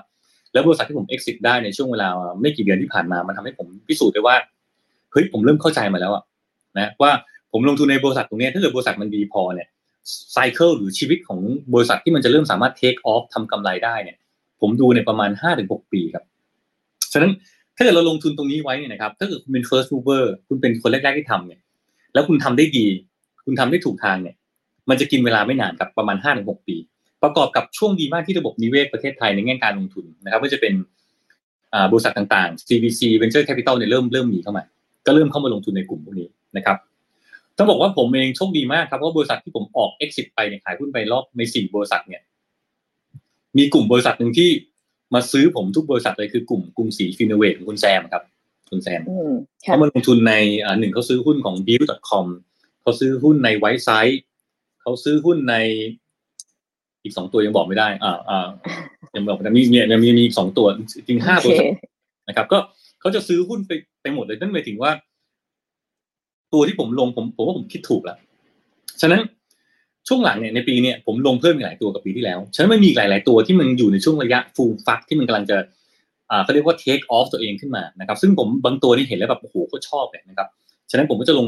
ผมก็จะไปใช้เวลากับน้องๆเหมือนนั้น ฉะนั้นตอนนี้นักลงทุนมีหลายแบบครับหนึ่งก็คือ financial investor ให้เงินมึงไป มึงเอาไปเลยกูไม่สนกูนั่งดูอ่าเขาเรียกว่า financial report นะครับตอนสิ้นปีตอนตอนตอนจบทุก quarter ก็ว่ากันไป แต่ผมไม่ไม่ใช่ ผมกลายเป็นนักลงทุนที่เอาเงินกูไปแล้ว ให้เงินได้ แต่ผมไม่ได้มีเงินเยอะที่จะไปลงแบบเป็นสิบล้านขนาดนั้นนะครับ ผมหลัก check size ผมเมื่อก่อนเนี่ยก็คืออยู่ระดับระดับหลักห้าแสนจนถึงที่ผมลงแม็กซิมัมคือห้าล้านตอนนั้นนะครับ ซึ่งห้าล้านมีน้อยมาก แต่ผมลงเสร็จปุ๊บผมจะเรียกเขาเลยว่าเฮ้ยผมจะบอกว่าจุดอ่อนก็คืออะไร ผมจะนั่งรีวิวธุรกิจเขาบอกจุดอ่อน optimize เขาโค้ชเขานะครับ นั่งปรับเรื่องทำบั d เจ็ตทำ financial plan ทำตัว product plan ทำนั่งลงไปช่วยเขาอะทำ strategy ปรับ branding คือลงไปนั่งร่วมหัวจมท้ายกับน้องๆเขานั่งประชุมทุกอาทิตย์กับเขาอะจนเรียก make ว่าคุ้ม sure มากใช่จน make sure ว่าธุรกิจเขาเริ่มนิ่งนะครับ เช่นบางตัวเนี่ยบางบริษัทผมอยู่ได้มาสักเอ่อ ครึ่งปีปีหนึ่งเนี่ยพอเขาเริ่ม take off แล้วผมจะเริ่มค่อยๆถอยตัวเองออกมาค่อยๆถอยตัวเองออกมานะครับ ฉะนั้นนั่นคือเหลาย ๆ ตัวตัวนี้หลายๆตัวโตได้แล้วนะครับ อย่างบางตัวเนี่ย เช่นตัวไหนดีล่ะอย่างบิวเนี่ยเข้าไปช่วยตอนแรก ๆ พยายามปรับเรื่อง KPI ส่วนใหญ่ผมจะเข้าไปช่วยเรื่องการปรับ KPI การปรับทีมสตั๊กเจอร์ปรับตัวยูทิโตยังไง พอเขาเริ่มลงได้เราก็เริ่มถอยนะครับอย่างไวไฟก็มีแต่ไวไฟนี่ทีมเก่งมาก ผมก็ไปช่วยนิดเดียวตอนเริ่มต้นนะครับ หรือจะเป็นอย่างอย่างอย่างตัวที่ผมประทับใจมากคืออย่างชิปป๊อปเนี่ยชิปป๊อปนี่เป็นคนที่เริ่มเป็นคนที่ให้ไอเดียน้องเขาไปทำแล้วก็เริ่มเริ่มปั้นมากับน้องเลยนะครับอย่างชิปป๊อปปีนี้ยอดขายน่าจะรู้มาสักห้าหกร้อยล้านได้นะครับใช้เวลาห้าปีซีออายุยี่สิบเก้าปียอดขายขนาดนี้แล้วก็ถือว่าโตมากกำลังกำลังเตรียมเรื่อง IPO อยู่นะครับนะฉะนั้นนี่คือสิ่งที่ยืนยันว่าถ้าเป็นการลงทุนสไตล์ผม ลงเงิน แต่เราลงไปช่วย เราลงไปอยู่เขา อะไรที่เขาไม่ถนัดเราดึงเข้ามาเขาขาดเรื่องนี้ผมเสริมเรื่องที่เขาขาดเขาขาดเรื่องไหนเขาต้องการคนเขาต้องการ network เขาต้องการ connection ผมสามารถเทพวกนี้เข้าไปได้ ให้เขาโฟกัสการทำธุรกิจ ผมได้ประสบการณ์ของผมบอกทิศทางว่าเฮ้ยคุณเดินทางเนี่ย คุณเชื่อผมผมผ่านมาเยอะแล้วคุณอย่าเดินซ้ายที่เดินขวาเพราะกูเดินมาแล้วกูล้มกูเก็บตัวมึงเดินทางนี้ดีกว่าเชื่อกู ซึ่งซีอหรือโฟลเดอร์มีหลายกลุ่ม บางกลุ่มเชื่อผมก็ทำลุยก็โตได้ดี บางกลุ่มไม่เชื่อ เขาดื้อมีเหมือนกันผมลงทุนบางคนก็ดื้อไม่เชื่อเขาก็ออกนอกแถวเขาก็ คือบริษัทมีเหมือนกันนะครับ บางบริษัทที่ดื้อไม่เชื่อไม่ฟัง ผมก็พยายามจะพยายามจะดึงกลับมา แต่ถ้าเกิดเขาไม่ดังดึงมากๆผมช่างแม่งเลยแม่งเลยนะครับ ก็มีเหมือนกันที่ที่ช่างแม่งไปหลายบริษัทนะครับค่ะแต่ซึ่งจริงข้อดีก็คือคุณป้อมก็จะมี pool resources เยอะเพราะว่ารอบข้าง ecosystem ก็จะ บุนวนไปด้วยคนที่มีประสบการณ์ในแต่ละด้านแล้วก็แต่ละอินดัสทรีซึ่งเราสามารถที่จะมา cross กันได้ แล้วก็สามารถที่จะมาเขาเรียกว่าอะไรแชร์หรือ provide ต่างๆ กันได้เนาะถูกไหมคะใช่ครับใช่ครับใช่ครับ ทีนี้อยากอยากทราบนิดนึงว่าตรงกองทุนของภาวุธอันเนี้ยเป็นของที่คุณป้อมภาวุธอ่าทำคนเดียวป่ะคะหรือว่ามี partner คนอื่นเข้ามาร่วมด้วยนะคะ ในกองทุนที่พูดถึงอันนี้ค่ะสตาร์ทอัพคือต้องบอกกองทุนเป็น เป็นไอเดียที่กำลังจะเริ่ม execute แล้วนะครับ ผมกำลังเริ่ม execute ตอนนี้ผมกำลัง explore หลายๆโมเดลในการตั้งกองหนึ่งคือผมตั้งเองคนเดียวไม่ได้ ผมต้องมี partner เพราะผมไม่เก่งเรื่อง การจัดตั้งกองทุน การไปจด trust ผมไม่เก่งเรื่องพวกนี้เลยนะครับฉะนั้นผมอยู่ในช่วงการหา partner ที่มาช่วย run operation ในการ set up กอง การดู operation daily operation อยู่ ซึ่งก็มี option หลาย option ที่ผมเลือกอยู่นะครับบังเอิญบังเอิญเนี่ยมันมีมันมีแนวคิดใหม่โผล่ขึ้นมาในช่วงสองวันที่ผ่านมา ซึ่งมันฉีกวิธีคิดการทำกองแบบเดิมๆเลย ซึ่งผมชอบมากวิธีนี้ก็คือ แทนที่ผมจะต้องตั้งกองทุน ผมต้องไปหาพวก high net worth high net worth แปลภาษาไทยคือคนรวยไปหาคนรวยแล้วบอกว่าพี่ครับมาลงทุนกับผมเถอะครับพวกนี้เขาเรียกว่าการไปชวนคนเหล่านี้มาเป็น LP ก็คือ limited partner มาเป็น partner เราเอาเงินมาใส่เราเลยครับนะครับ คนหนึ่งเช่นผมบอกผมมีกองอยู่ห้าร้อยล้าน ผมลักษณะลักษณะลักษณะการทำกองแล้วกันนะครับอ่าผมตั้งกองทุนห้าร้อยล้านนะครับ ผมมันจะไปคุยคนนี้มา ไซส์ที่ผมลงทุนต่ำสุดห้าล้านบาทนะครับสูงสุดอาจจะเป็นแบบไม่ไม่จำกัดบางคนคุณอยากจะซื้อเท่าไหร่ ซื้อหนึ่งล้านเหรียญสองล้านเหรียญอะเช่นบางคนสองล้านเหรียญก็หกสิบล้าน ผมก็พยายามจะไปหานักลงทุนที่มาลงเพื่อเติมกองให้ผมครบห้าร้อยล้านนะครับพอครบห้าร้อยล้านปุ๊บหรือไม่ต้องครบก็ได้ เช่นผมบอกผมจะเปิดแล้วผมอาจจะมีระดมมาได้สักสองร้อยล้าน ผมเปิดกองเลยพอเปิดกองปุ๊บผมก็สามารถเอาเงินที่ผมลงทุนที่คนมาฝากผมไว้ลงทุน ผมเริ่มมาไปลงทุนแล้วนะครับฉะนั้น รายได้ของผมเกิดจากอะไร นี่ผมก็เดี๋ยวมาแชร์ให้ฟังเลยนะรายได้ของผมคือหนึ่งคือการทำกองทุนพวกนี้เนี่ยรายได้คือผู้จัดการกองทุนจะมีค่าเขาเรียกว่า management fee รายปีเช่นปีหนึ่งกี่เปอร์เซ็นต์ก็ว่าไปที่แบบนิดนึงไม่เยอะหรอกครับ เราก็จะได้เราก็จะได้ค่าบริหารกองทุนจากเงินที่เขามาลงทุนส่วนนะครับแต่ตัวที่น่าสนใจของการลงทุนแบบนี้คือถามว่าถ้าเกิดบริษัทต่างๆที่ผมไปลงทุนบังเอิญมันโต เช่นผมลงทุนมาห้าร้อยปรากฏบางตัวมัน exit มันสามารถขายได้มันโตไป มันมีกำไรส่วนต่างจากห้าร้อยเกิดขึ้น ตรงนี้แหละครับ ผมจะได้ส่วนต่างจากกำไรที่มันโตขึ้นมา เราจะมีเรียกว่า new share profit sharing กลับเข้ามาหาเราด้วยเหมือนกันนะครับนั่นคือผมก็เริ่มคำนวณเออเฮ้ยเริ่มเข้าใจเออมันก็เป็นแนวทางที่น่าสนใจในการที่ตั้งกอง แล้วผมเองก็มีบริษัทหลายตัวที่แบบ มันมันน่าสนใจมากที่มันมันกำลังมันกำลังจะมีแนวโน้มที่โตนะครับทีนี้ที่บอกกลับมาเรื่องแนวคิดใหม่ จากเดิมที่ผมต้องไปขอเงินชาวบ้านเขาเนี่ยปรากฏไปคุยกับพี่โดมพี่ดูคลาวครับพี่โดม พี่โดมแม่งชอบเอาอะไรแปลกๆเข้ายัดเข้ามาในหัว บอกว่าเฮ้ยต้อม เห็นคุณจะทำกองอะทำไมไม่ออกโพเคนเลยวะออกเป็นโพเคนเลยออกเป็นคริปโตแม่งเลยแบบ คือใครอยากได้ห้าร้อยล้าน ปล่อยโทเค็นขายเลยซื้อเลย ผมก็เชื่อพี่ชอบไอ้เราอะอยากกว่าชอบอะไรแปลกๆเนี่ยเออพอราะมีหลายคนบอกพี่ผมมีเงินอยู่แสนหนึ่งผมมีเงินอยู่ห้าหมื่นผมอยากลงกองพี่อะผมบอกไม่ได้ไม่ได้ผมลง คือคุณมีเงินอยู่แสนหนึ่งคุณจะมาลงกับผมเนี่ยนั่นหมายถึง ถ้าเกิดผมรับคนหนึ่งแสนบาท เพื่อให้ครบห้าร้อยล้านผมต้องผมต้องมีคนกี่ร้อยคนอยู่ในกองผมอะถูกไหมครับฉันพอมันยิ่งมีคนเยอะ ผมต้องมานั่งบริหารคนเยอะๆบริหารความคาดหวังคนเยอะๆกับการที่ผมไปหาคนแบบสามสิบล้านห้าสิบล้านมันลงมีทั้งหมดมีอยู่สามมียี่สิบคน ผมบริหารคน expectation หรือความคาดหวังคนยี่สิบคน ดีกว่าที่ผมไปนั่งบริหารคนเป็นร้อยๆคนหรือเปล่าเนี่ยคนเป็นคำกองจะไม่ค่อยอยากจะให้รายย่อยลงมากนะเพราะว่าถ้ารายย่อยลงมากปวดหัว บางคนลงห้าหมื่นบาทมันเรื่องมากอย่างกับลงแบบที่ลงสิบล้านอะไรอย่างเงี้ยถูกไหมครับฉะนั้นผมก็เริ่มคิดอยู่ในหัวจะยังไงดีวะแต่จริงๆเริ่มสนใจที่มันมีแนวคิดใหม่คือเปิดเป็นอ่าเป็นกองทุนโดยใช้ตัวโทเค็นเข้ามานะครับ ออกเป็น ICO ซึ่งจะอยู่ในช่วงการ exercise ดีอยู่นะครับฉะนั้นแล้วพอคนที่เข้ามาซื้อกองเนี่ยก็จะได้หนึ่งจะได้โทเค็นออกไปนะครับ แล้วก็จะมีชิปไปมันไปเชนมันไปเต็มไปหมดเลย ซึ่งตอนนี้ exercise อยู่ฉะนั้น ตอนนี้พูดจริงคือหนึ่งอยู่ในช่วงการหาฟัน d ม a เจอร์นะครับที่มาร่วมเป็น partner ในการทำสองกำลังเลือกเขาเรียกว่าวิธีการนะครับในการที่จะระดมเงินไม่ว่าจะเป็นการระดมด้วยการเงินสดเข้ามา หรือจะเป็นการระดมเงินที่ผ่านตัวตัวโทเค็นนะครับตัวคริปโต ซึ่งผมชอบแบบหลังมากกว่า ฉะนั้นพอเป็นคริปโตใหม่ๆปุ๊บเนี่ย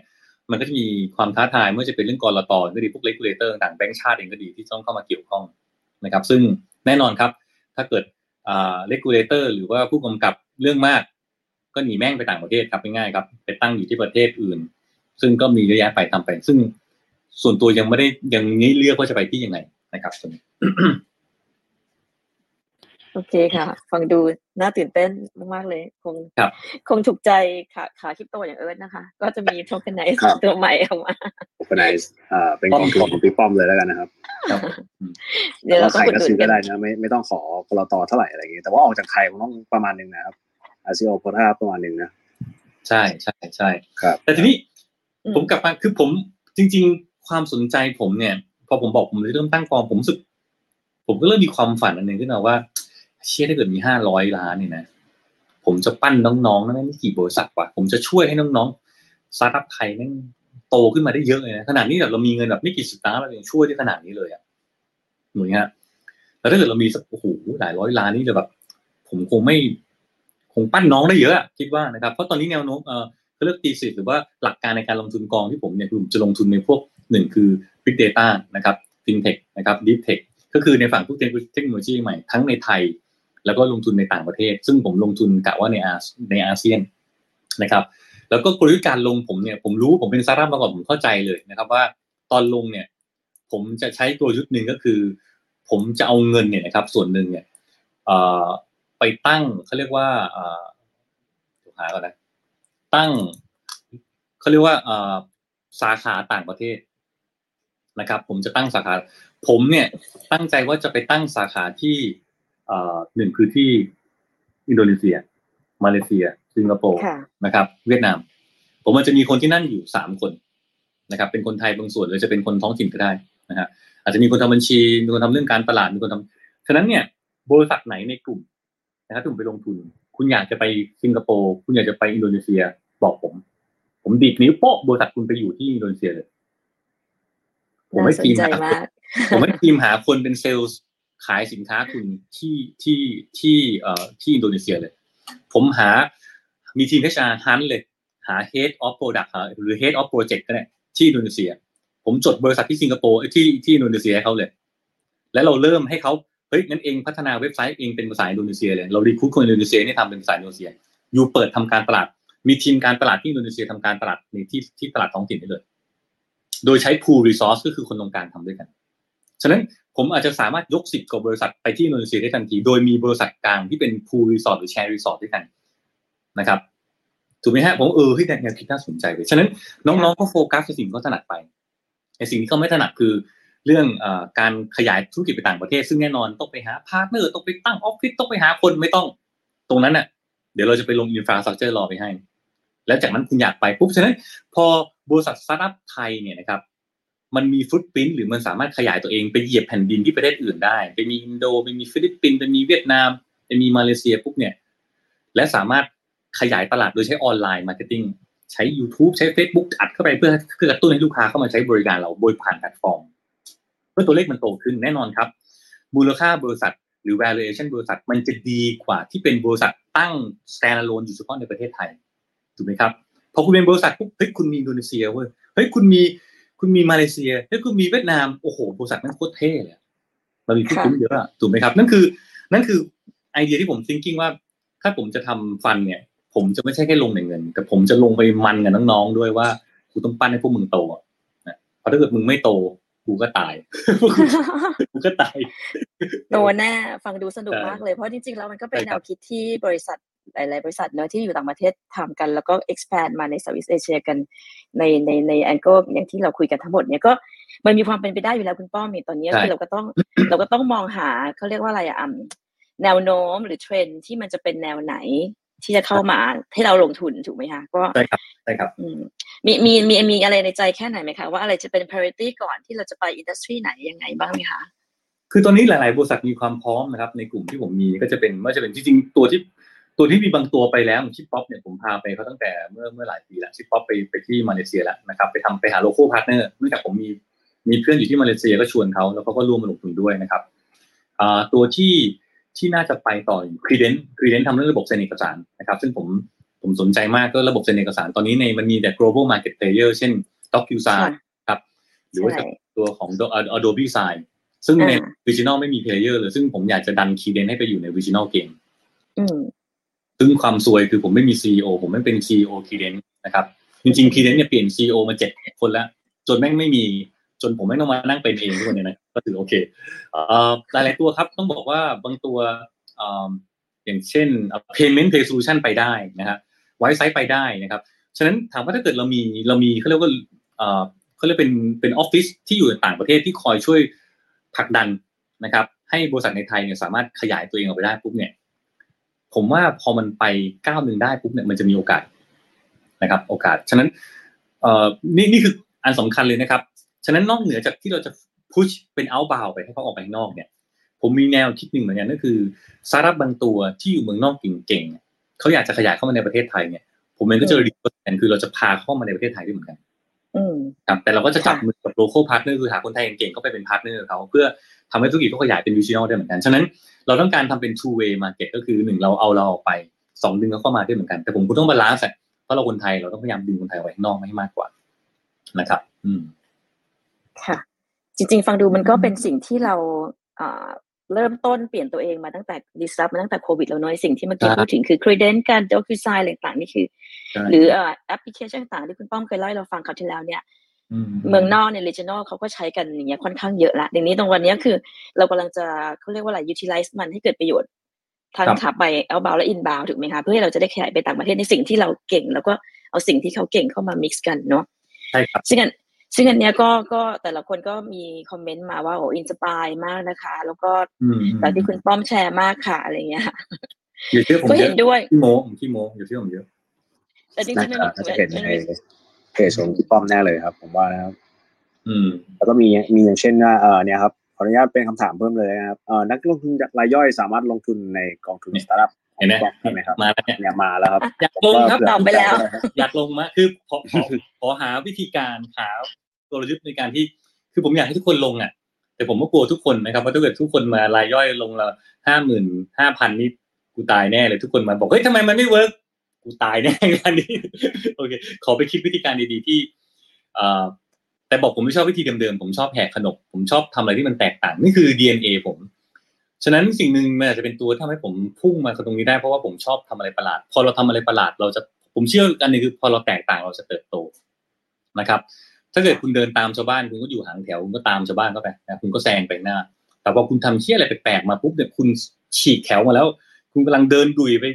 ไปไหนก็ไม่รู้อะ คุณเดินเข้าป่าหรือเดินลงเหวก็ไม่รู้อะแต่คุณเดินไปแล้วอะแต่ถ้าเกิดทางเดินที่คุณเลือกได้ดี คุณเดินอยู่คนเดียว คุณอาจจะเดินแล้วก็บินไปเลยก็ได้ ฉะนั้นอย่าจงอย่าเดินตามใครนี่คือ keyword ผมเลยอย่าผมไม่ชอบอะไรที่มันต่างชาวบ้าน ผมชอบอะไรที่มันแตกต่าง ผมชอบอะไรที่มันแบบขอบเลาะขอบเร็วถ้าเกิดผมคุยเนาะผมชอบอะไรที่เฮี้ยเพราะดีๆแม่งทุกคนทำหมดแล้วจริงๆจริงๆเพราะว่าบางทีทำอะไรที่แบบ ไม่ได้เราต้องคิดคิดอยู่ในกรอบ ผมเป็นที่กูทลายกรอบ แล้วบางทีน้องๆผมมาบอกพี่คิดไม่ออกผมโคตรเกลียดคำนี้เลยอย่ามาบอกผมว่าทำไม่ได้ คิดไม่ได้ ยากห้ามบอกผมเด็ดขาดผมบอกว่าถ้าเกิดมึงเอาสมองคิดไม่ได้ มึงเอาส้นตีนคิดได้ไหม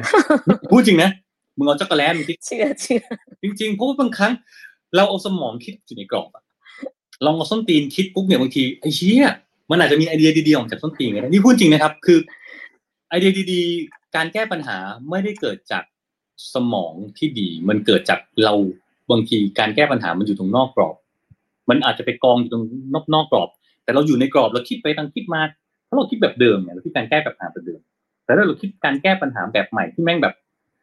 ใช้วิธีที่อะไรก็ได้แบบเนี่ยเออแบบที่ชาวบ้านเขาไม่ทำอะผมว่านี่แหละเนี่ยคือความเจ๋งหรือการที่เรียกว่าอ่อการที่มันจะเกิดขึ้นหรือมันจะพุ่งไปข้างหน้าอยู่แถวนั้นแหละนะครับ ค่ะ แต่จริงๆก็เป็นสิ่งน่าสนใจแล้วก็เป็น positive นะจริงๆแล้วที่พูดมาอืมทั้งหมดอืมก็ไม่ใช่ความคิดที่แบบว่า ออกไปนอกกรอบแบบว่า แบบนั้น แต่ว่ามันเป็นสิ่งที่ที่ I think out of box อะเนาะเราก็มีทางเป็นไปแล้วแล้วโลกมันก็กลมขึ้นทุกวันแล้ว globalize ทุกวันแล้วมันก็มีอะไรที่ cross ไป cross มาได้หมดละไม่ว่าจะเป็นเรื่องของ bitcoin crypto หรือ pay solution payment อะไรต่างๆใช่ไหมคะใช่ครัก็บจริง ๆ จริงๆแล้วแล้วแล้วตอนนี้เราอ่า milestone ของคุณป้อมนี่เริ่มยังไงบ้างตอนนี้จากกองทุนนี้จะ ที่ที่แผนไว้อะค่ะเอ่อกองเราทุนเรามีก็ไทม์ไลน์อะไรไหมคะก็คือผม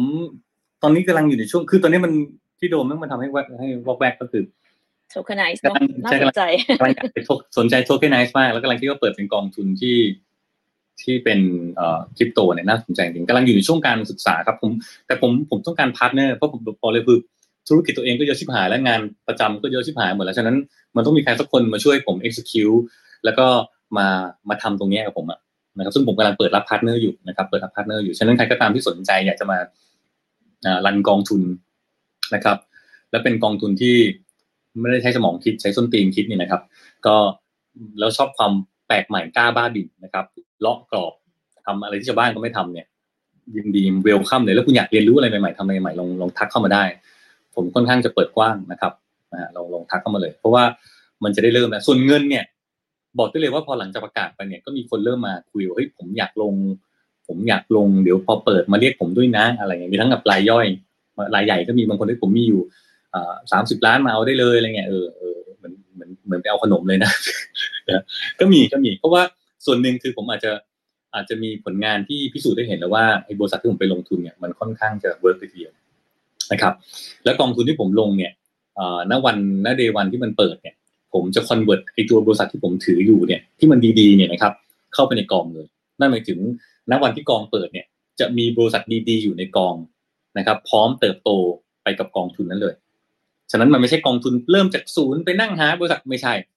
ผมพร้อมจะเสียสละบริษัทที่ผมดีๆอยู่เข้าไปในกองเลยนะครับ ฉะนั้นตัวนี้คือความน่าสนใจของกองที่เมื่อเราเปรียบเทียบแล้วมันมันมันก็จะอาจจะแตกต่างกับกองอื่นเหมือนกันนะครับ ให้ถามพี่ป้อมมาที่ไหนอยสิครับ ก็นั่นแสดงว่าอ่าบริษัท 30 40 บริษัทของพี่ป้อมอะครับ จะไปอยู่ในกองนี้ แล้วก็อาจจะมีเสริมขึ้นไปอีกด้วยใช่ไหมครับใช่ครับวกขึ้นไปอีกฉะนั้นการตัดสินใจตรงนี้มันไม่อยู่ที่ผมแล้วพอมีกองปุ๊บเนี่ยผมทำหน้าที่คือไปหาของมา ที่เหลือเนี่ย ในกองทุนมันจะมีเขาเรียกว่า IC คือ Investment Committee ต้องมีคณะกรรมการคนหนึ่งกลันกรองความคิดผมด้วยเหมือนกัน ไม่งั้นผมจะไปลงอะไรเละเทะก็ก็ก็มั่วซั่วไม่ได้ ฉะนั้นผมจะมี investment committee มาช่วยกันกรองว่าเฮ้ยบริษัทนี้ผมว่าโอเคนะดูคุณเชื่อไหมถ้าคุณเชื่อก็ก็ก็ก็เอาดึงเข้าไปในพอร์ตได้เลยนะครับแปลว่าพอกองทุนพร้อมเนี่ยก็คือมีบริษัทเข้ามาเลย แต่ทีนี้พี่ป้อมถ้าเกิดว่าเป็นคนใหม่ ๆ เป็นบริษัทใหม่ ๆ ที่อยากจะเจอพี่ป้อมเลยอะตอนนี้เขาสามารถที่จะจะจะเข้ามาเจอเรา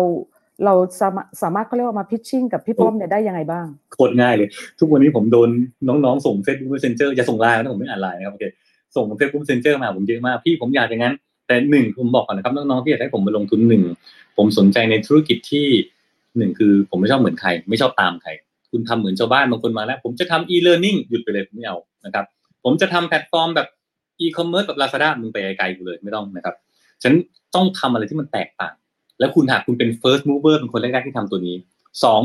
คุณมี traction หรือมีคนใช้มีตัวเลขการเติบโตที่ดี หรือถ้าเกิดมีรายได้แล้วนะครับ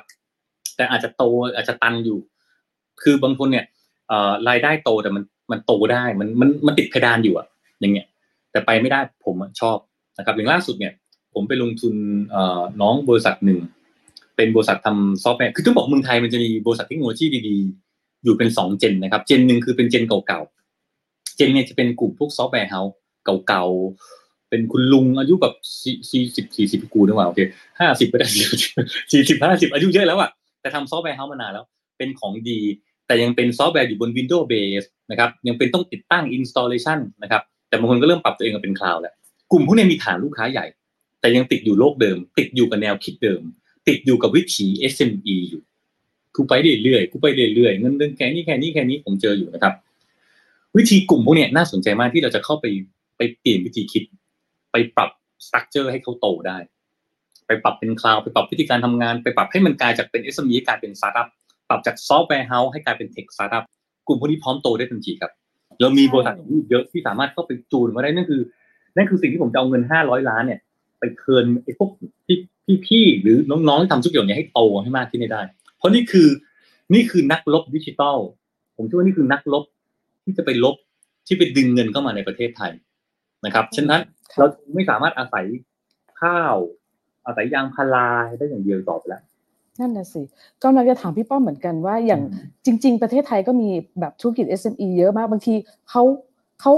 เขาไปในด้านเหมือนกับเทคโนโลยีไม่เป็น หรือว่าเขาก้าวไม่ผ่านอะไรอย่างเงี้ย พี่ป้อมสนใจเขาไหมเพราะว่า เออมันมันมีศักยภาพอยู่อยู่อยู่ค่อนข้างเยอะใน SME ไทย แล้วบางทีพอเออเมื่อกี้ถ้าฟังพี่ป้อมมาคือพี่ป้อมบอกโอเค อยากลงทุนใน Big Data พวก FinTech พวก Deep Tech อะไรต่างๆอะไรเงี้ยบางคนอาจจะนั่งฟังอยู่ตอนนี้เออเราเป็น SME ที่แบบเฮ้ยตลาดเราก็มีแต่เราจะโตยังไงต่ออะไรเงี้ย มาคุยได้ไหมกับพี่ป้อมได้ได้ได้ได้คือเอ่อถ้าเกิดคุณอยู่ในไลน์หรือเป็น SME ที่จะขายขายข้าวหมูแดงไม่เอานะมันต้องเป็นแบบ อิงอิงเทคโนโลยีหน่อยนะครับ ก็เข้ามาคุยได้ยังเข้าก่อนก็จะมีน้องกลุ่มหนึ่งนะครับ น้องเป็นน้องทำพวก vending machine นะครับ อันนี้ผมให้ดู น้องกลุ่มนี้อยู่ๆก็ทักผมเข้ามาเนี่ยเข้ามาทำ messenger เลยนะครับ แล้วก็บอกพี่ป้อม ผมเป็นกลุ่มบริษัทหนึ่งทำอ่าพวกตู้ vending machine นะครับตู้ vending machine นะครับ ผมอย่างนี้ผมเอ่อแต่ผมติดผมไม่ได้โตอะรายได้ประมาณเนี่ยผมก็เขาก็มาคุยผมบอก ผมไปนั่งดูโครงสร้างบริษัทชื่อเจ๋งกลุ่มบริษัทเนี่ยนะครับเอ่อบริษัทกลุ่มนี้ชื่อว่าดักกรุ๊ป เมื่อก่อนมันไม่ใช่หรอกครับ มันชื่ออื่นนะครับ มันมีกลุ่มบริษัทมันหกบริษัทแล้วชื่อพูดพูดได้เพราะชื่อที่อะไรก็ไม่รู้แม่งเนี่ยเซอร์บ๊อบพระคือชื่อมึงออกคนละทางกันเลยอะผมบอกอย่างแรกที่กูจะไปลงทุนกูขอ rebrand ทั้งกลุ่มก่อนผมก็ rebrand ทั้งกลุ่มเลยเป็น Duck Group นะครับเป็น Duck iSell Duck Wash ทำกับทำตู้ vending machine นะครับเป็นเด็กใต้กลุ่มหนึ่งที่แบบมีมี passion สูงมากนะครับ เนี่ยทำขายขายเนื้ออัตโนมัติขายกล้วยขายอาหาร คือคืออนาคตของธุรกิจการค้าเนี่ยมันจะเริ่มเป็น automation แล้วซึ่ง vending machine คือหัวใจสำคัญของการทำ automation นะครับเนี่ยทำเป็นร้านสะดวกซื้อโดยที่ไม่ต้องใช้คนเลยนะครับ อันนี้ใช้คนที่มาที่มาที่ไปดักมาจากอะไรคะมีคือผมไม่เข้าตั้ง inspiration ผมถามว่าเอามึงต้องมึงนึกแบรนด์สักแบรนด์ขึ้นมาบอกมันก็มีก็โหวตกันอะผมก็อยู่ในขั้นตอนคือผมอยู่รอบๆนอกแล้วพยายามตบตบเขาเออเออเออดักด้วยพอดักกรุ๊ปเออมันก็ดีดักมันก็เป็ดมันก็มีหลายแบบถูกไหมครับเป็ดมันก็มีความเก่งแต่หลายด้านเหมือนกันที่เราชอบเนี่ย อันเนี้ยมีเครื่องเครื่องซักผ้าอะไรเงี้ยก็จะมีแล้วก็มีคือพอเราเริ่มเข้ามาปุ๊บเออผมก็พยายามตบรายได้ก็อยู่ประมาณสักปีหนึ่งเจ็ดแปดสิบล้านมั้งแล้วก็ปีนี้น่าจะมาสักร้อยได้ครับฉันปีหน้าเนี่ยผมเริ่มเข้าไปตบแล้วบอกเฮ้ยกูไม่ต้องการห้ากูไม่ต้องการร้อยปีหน้ากูขอห้าร้อยเนี่ยจะขอห้าร้อยล้านเนี่ยคือ เรานั่นคือหน้าที่เราคือ ผมจะถือไม้เรียวไป แล้วผมจะหวดพวกมึงเฮ้ยมึงนอกแถวมึงต้องไปอย่างนี้ มึงอย่าทำอย่างนี้ เพราะบางทีคนทำธุรกิจเนี่ยอยู่ด้วยตัวเองมันสบายเกิน มันต้องมีสักคนไปหวดเขาไปชี้ทางไปทางนั้นมึงไปทางนี้ดิเฮ้ยเร็วหน่อยมึงช้าเกินถูกไหมฮะฉันพอเราหวดหนึ่งผมต้อง set goal ให้เขา set direction ให้เขา set target ให้เขาจากนั้นเราก็เริ่มหวดกันแล้วสอนวิธีคิดว่าทำยังไงให้เราสามารถเดินไปถึงเป้าหมายนั้นได้ นั่นคือสิ่งที่ผมเรียนรู้มาตอนที่ผมทำงานกับ Rakuten ที่ญี่ปุ่น ผมผมเรียนรู้เรื่อง KPI management ผมเรียนรู้เรื่องการ break down target จาก target ที่เราตั้งไว้ เราจะเดินถึงไปได้ไง ผมมีวิธีคิด ผมถูกหล่อหลอม ด้วยวิธีคิดนี้มากับการทำงานที่ญี่ปุ่นมาหกปี แล้วผมก็เอาแนวคิดนี้นะครับมาสอนน้องๆต่อนะครับ ซึ่งมัน work มากครับวิธีแนวคิดนี้เนี่ยมันทาให้บริษัทอย่าง Shippop เนี่ยนะครับจากเดิมเดี๋ยวดูว่าจากเดิมบริษัทที่เริ่มต้นจากศูนย์บาทเนี่ยนะครับศูนย์บาทเนี่ยนะฮะในปี 2016 เนี่ยเราใช้เวลา 4 ปีเนี่ยยอดขายเราขึ้นไป 400 ล้านได้ และปีนี้มันจะขึ้นมาตั้ง5 600 ล้านเนี่ยนะครับฉะนั้นนั่นคือสิ่งที่ผมถ่ายทอดลงไปให้กับน้องหมดเลย KPI management การพูดคุยการดึงคนเก่ง ปัญหาปัญหา SME น้านี้ฮะผมดูนี่คือหลาย ๆ คนทำธุรกิจเนี่ยอันนี้คือหน้าที่ผมชอบมากเวลาคุยกับใครก็ตามนะครับ มันจะพูดถึงตัวกลับไปนะมันจะพูดถึงตัวเขาเรียกว่า stage หรือเขาเรียกว่าขั้นตอนของการทำธุรกิจนะครับ ซึ่งหลาย ๆ คนเนี่ยบอกได้เลยว่าจะติดอยู่ตรงจุดไหนให้ดูนะครับ หลายหลายคนการทำธุรกิจเนี่ยนะครับ มันจะมีอยู่สามสเตจด้วยกันนะครับเหมือนเครื่องบินนะครับเครื่องบินที่กำลังจะบินนะครับเครื่องบินที่กำลังจะบินเนี่ยนะครับ ตอนก่อนที่มันจะบินเนี่ยมันเขาเรียกมันมันต้องรันเวย์ก่อนนะครับ มันต้องอยู่ตรงรันเวย์มันกำลังเขาเรียกว่า การแท็กซี่แท็กซี่คือการเตรียมจะบินขึ้นถูกไหมครับเนี่ยนะฮะน้องๆที่มีไอเดียจะทำสตาร์ทอัพเนี่ยก็มีไอเดีย มี business model ทำ prototype ดูเฮ้ยใช่ไม่ใช่เฮ้ยใช่เว้ยเฮ้ยเราลองทำ prototype มาแล้ว work เว้ยการทำตรงนี้เพื่อ verify และ validate ยืนยันว่าไอ้ที่ไอเดียนั้นใช่ ถ้าเกิดไอเดียมันใช่ น้องเขาพร้อมที่ไป stage ต่อไปแล้วที่มันใช่เว้ยนะครับ ซึ่งตรงนี้แหละครับ จะมีนักลงทุนเขาเรียกว่าเป็น seeding investor angel investor accelerator ซึ่งผมอยู่ในกลุ่มนี้ผมพร้อมจะใส่เงินให้น้องให้น้องไอเดียมันพอมี traction นี้เอาไปเลยกูใส่ไปเลยว่าห้าแสนใส่สักล้านหนึ่งเอาไปเลยนะเพื่อเอาไปลองไปเอาไปทำให้เกิด growth ฉะนั้นมันจะเริ่มเข้าสู่ growth stage ครับ ตรง SME หรือ startup หลายคนจะตายหาแถวๆ growth stage เพราะเฮ้ยกูทำ product เก่งกูทำเว็บเก่งกูทำบะหมี่เก่ง แต่ปรากฏเราไม่สามารถเร่งให้ธุรกิจพ้นให้มันโตได้เพราะอะไรครับ ติดปัญหาเรื่องการพัฒนา product ทำอยู่คนเดียว ไม่มีคนไม่มีทีมนะครับเทคโนโลยีเป็นยังไงไม่ไม่เป็นสองอันนี้คือปัญหาหนักมากครับ สินค้าดี marketing ไม่เป็น เพราะตัวเองทำตัวเองเป็นนักพัฒนา ตัวเองเป็นทำ marketing ไม่เก่ง ไม่มีกลยุทธ์ PR ไม่มีใครรู้จัก branding ไม่มี partner ก็ไม่มีกูทำหัวเดียวกระเทียมลีบแล้วมึงจะโตยังไงสามครับ Resource Management นี่คือปัญหาหลัก SME หรือสตาร์ทอัพทั่วไปคือ ชิ้เงินกูน้อยอะฉะนั้นเงินกูน้อยกูไม่มีเงินจ้างคนแพงฉะนั้นเราก็จะจ้างเด็กถูกๆมาหมื่นห้าพันบาท เด็กเงินเดือนสองหมื่นบาทพอพอมันมีไม่มีเงินจ้างคน องค์กรมันก็จะมีคนไม่เก่งอยู่ในองค์กรหรือมีองค์กรที่มันเด็กเกินไป ฉะนั้นกลายเป็นว่า มันไม่มีคนเก่ง มันกลายเป็นว่าไอ้คนที่ต้องลากองค์กรไปทั้งองค์กรคือไอ้ CEO ไอ้เจ้าของบริษัทต้องลากไป เพราะมีความเขียมไม่กล้าลงทุน เพราะยังใช้เงินตัวเองอยู่ ถูกไหมครับซึ่งตรงนี้ผมแก้ปัญหาคือเหมือน Shippop เลย Shippop ติดปัญหาตรงนี้แป๊บหนึ่งก็คือช่วงแรกเนี่ยน้องก็แบบจ้างเด็ก ๆ มาเพราะว่าตอนนั้นน้องเขาอายุมาตั้งยี่ห้าเนี่ยเขาก็ไม่กล้าจ้างคนแก่เขาก็จ้างเด็กยี่สามยี่สี่บอกเฮ้ยมึงหยุดจ้างคนเด็กเดี๋ยวนี้เลยนะบริษัทเราต้องการคนเก่ง แล้วตอนนั้นผมผมไประดมเงินมาได้ได้หลายล้านแล้วบอกตอนนี้เรามีเงินหลายล้านมึงจ้างคนเก่งมาเลยสี่ห้าหมื่นแสนมึงจ้างมาเลยแล้วเขาก็เชื่อแล้วผมก็ส่งทีมผมก็ไปอยู่เขาเก่งๆก็อยู่เขานะครับพอมันมีคนเก่งเนี่ย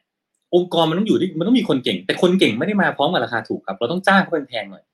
นะครับพอเราจ้างเขาแพงปุ๊บคนเก่งมาอยู่ มันก็ดันองค์กรให้ไปได้เร็วขึ้น ซึ่งเนี่ยคือปัญหา SME ที่ไม่กล้าจ้างคนเก่ง ไม่กล้าจ้างคนแพงนะครับเพราะเงินไม่ค่อยมี ฉะนั้นต้องกลับมาเติมหมดถ้าเกิดเราสามารถมีเงินได้ระดมเงินได้ปุ๊บเนี่ยเราจะเริ่มจ้างคนเก่งเข้ามาจอยในทีมได้นะครับ จากนั้นเริ่มมาดู target and KPI หลายๆองค์กรถามเลยครับ ถามผู้ถามไอ้เจ้าของเฮ้ยปีนี้ยอดขายคุณเท่าไหร่อะ target คุณเท่าไหร่อะ ถ้าเกิดผู้เจ้าของกิจการหรือเจ้าของสตาร์ทอัพตอบไม่ได้นะ อันนี้แม่ง bullshit แล้ว คือแบบแม่งแย่แล้วอะ คือมึงทำธุรกิจแล้วมึงไม่รู้ target ตัวเอง ไม่รู้เป้าตัวเอง ถามเดือนที่แล้วยอดขายคุณเท่าไหร่ เดือนที่แล้วยอดมีคนเข้ามาใช้คุณบริการเท่าไหร่ ถ้าเกิดแม่งตอบไม่ได้นะ แสดงว่าคุณกำลังบริหารธุรกิจโดยที่คุณไม่ได้ stick หรือคุณไม่ได้ติดอยู่กับตัวแบรนด์ธุรกิจ ซึ่งอันตรายมากนะครับ ต่อไปเรื่องทำ budget ครับตัวเลข ปีนี้รายได้เท่าไหร่ ปีนี้คุณ target กำไรเท่าไหร่ คุณนี้จะเป็นยังไง ตัวไหนจะขายดีคุณต้องมี budget ให้พร้อม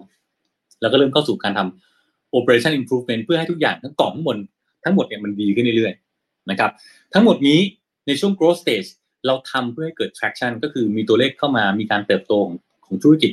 รวมถึงทำให้เกิด growth ทั้งในแง่รายได้กำไรนะครับตัวเลขต่างๆ ตัวนี้สำคัญครับ นี่คือจุดที่จุดตายของ SME หรือ startup ตายหาตัวนี้เยอะมาก ทำเสร็จไม่โตทำเสร็จเป็นซอมบี้ไปเรื่อยๆโตไม่ได้นะครับพอเราโตตรงนี้ได้ปุ๊บสิ่งที่เราจะไปต่อคือเราต้องดันต่อตัวนี้จะเริ่มมี venture capital เข้ามาลงทุนแล้วเพราะธุรกิจมันเริ่มโตแล้วนะครับเราจะเริ่มดันดันเข้าไปเขาเรียกเข้าสู่ระยะ scale stage scale คือคุณขยายตลาดแล้วขยายไปตลาดต่างจังหวัดขยายไปตลาดต่างประเทศ ไปซื้อกิจการชาวบ้านเขาถูกเขาซื้อ IPO นั่นคือสิ่งหนึ่งที่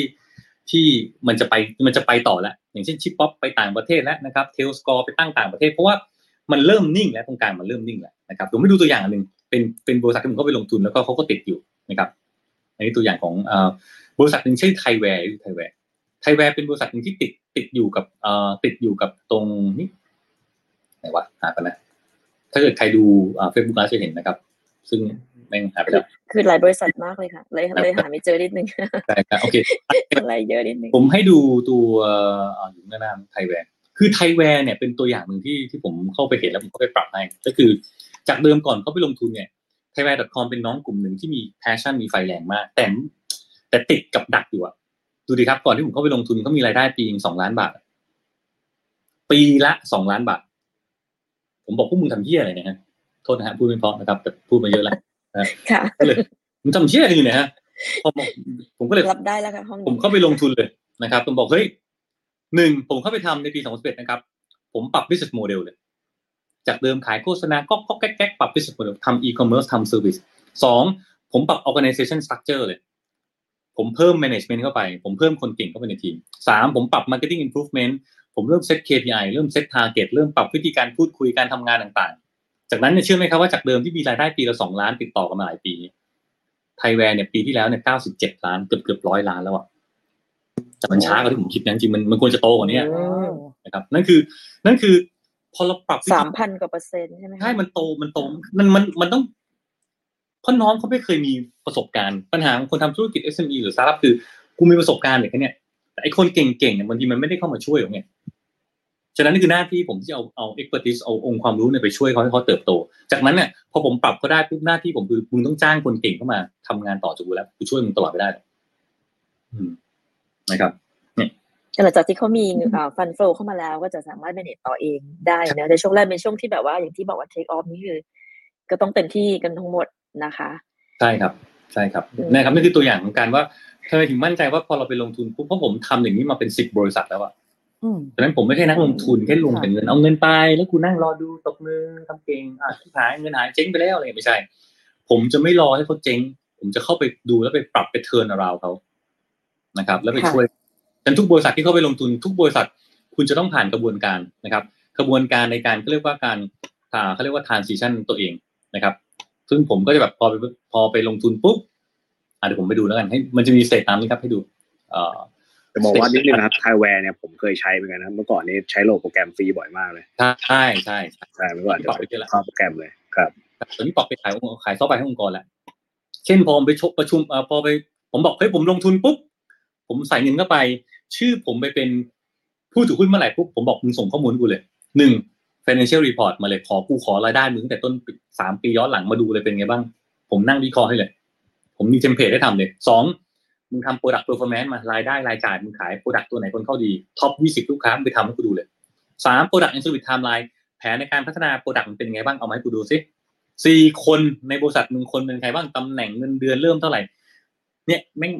เหมือนอารมณ์ consult อะเขาไปนั่งไปนั่งปรับองค์กรให้เขาใช่กำลังอารมจะณ์บอกครัเลบยคุณป้องเป็นทั้ง consult และเป็นทั้งคนลงทุน investor ใช่ด้วยใช่เนี่ยปรับหมดเดี๋ยว แล้วก็จุดที่การปรับนะครับ มันจะมีสเตจตามนี้นะครับ ในการในการทำให้ให้ธุรกิจมันโตมันอยู่ตามที่เนี่ยทำไงให้ธุรกิจมันโตนะครับ ใครดูใน Facebook คุณจะได้เปรียบ เพราะว่ามันมีเห็นทุกอย่าง ครับนี่พยายามดึงกลับเข้ามาเฟซดูบุ๊กกลับมาดูย้อนหลังได้ ได้ได้ม่เป็นรค่ะ คือหนึ่งก็คือ ข้อแรกครับการที่ธุรกิจมันโตมันต้องดู business model ก่อนว่ามันผมเห็นไหมผมใช้คำว่า how different คือมันต่างกว่าชาวบ้านเขาไง ไม่ใช่ business model มึงไปก๊อปเข้ามากูไม่เอานะต้องต่างสอง product direction คุณเป็นยังไงบ้างนะครับ road map คุณเป็นยังไง timeline คุณเป็นยังไง เพราะคุณรู้ว่าเออคุณจะไปทางนี้ คุณจะพัฒนาแบบนั้นอ่าเริ่มเห็นแล้วสาม target ยอดขายคุณจะเท่าไหร่ คุณจะมียอดขายปีนี้เท่าไหร่ยอดปีหน้าเท่าไหร่ ฉะนั้นพอคุณมีหนึ่งสองสามปุ๊บข้อสี่มันจะมาแล้วครับ ว่าการที่เราจะทำหนึ่งสองสามได้ คุณต้องใช้คนกี่คนอ๋อเราต้องมี BD ต้องมีทีมพัฒนาอีกสิบคนมีทีมมาแล้ว Resort Organization Chart คนจะมาแล้วพอ Organization Chart ปุ๊บมันจะตามมาข้อห้าปุ๊บไอ้ที่จะจ้างคนขนาดนี้มึงต้องใช้เงินกี่บาทวะมันจะเข้าสู่การทำ financial budget ต้องมีจ้างคนเท่านี้ค่าเงินเดือนค่าออฟฟิศออฟฟิศจะจุคนขนาดนี้ต้องจ้างขนาดนี้ มี operation cost ต่างๆ ที่ต้องวางแผนไว้ล่วงหน้า จากนั้นพอทุกอย่างเริ่มนิ่งเราก็เริ่ม operation เริ่มลุยครับเซต KPI ในแต่ละเดือนในแต่ละปีในแต่ละวันเซตมาให้ให้ดี จากนั้นเริ่มทำ daily improvement ทำทุกวันปรับปรุงทุกวันปรับปรุงทุกวันทำ marketing สร้าง branding หา partner เนี่ยคุณทำหนึ่งถึงเก้าไปเนี่ยผมเชื่อเลยว่าคุณจะโต คุณจะโต แต่หลายๆคนเนี่ยมันขาดหลายๆข้อไปเลยทำให้ธุรกิจคุณไม่สามารถ take off หรือโตได้นี่แหละครับนี่คือสิ่งหนึ่งที่ skill ของ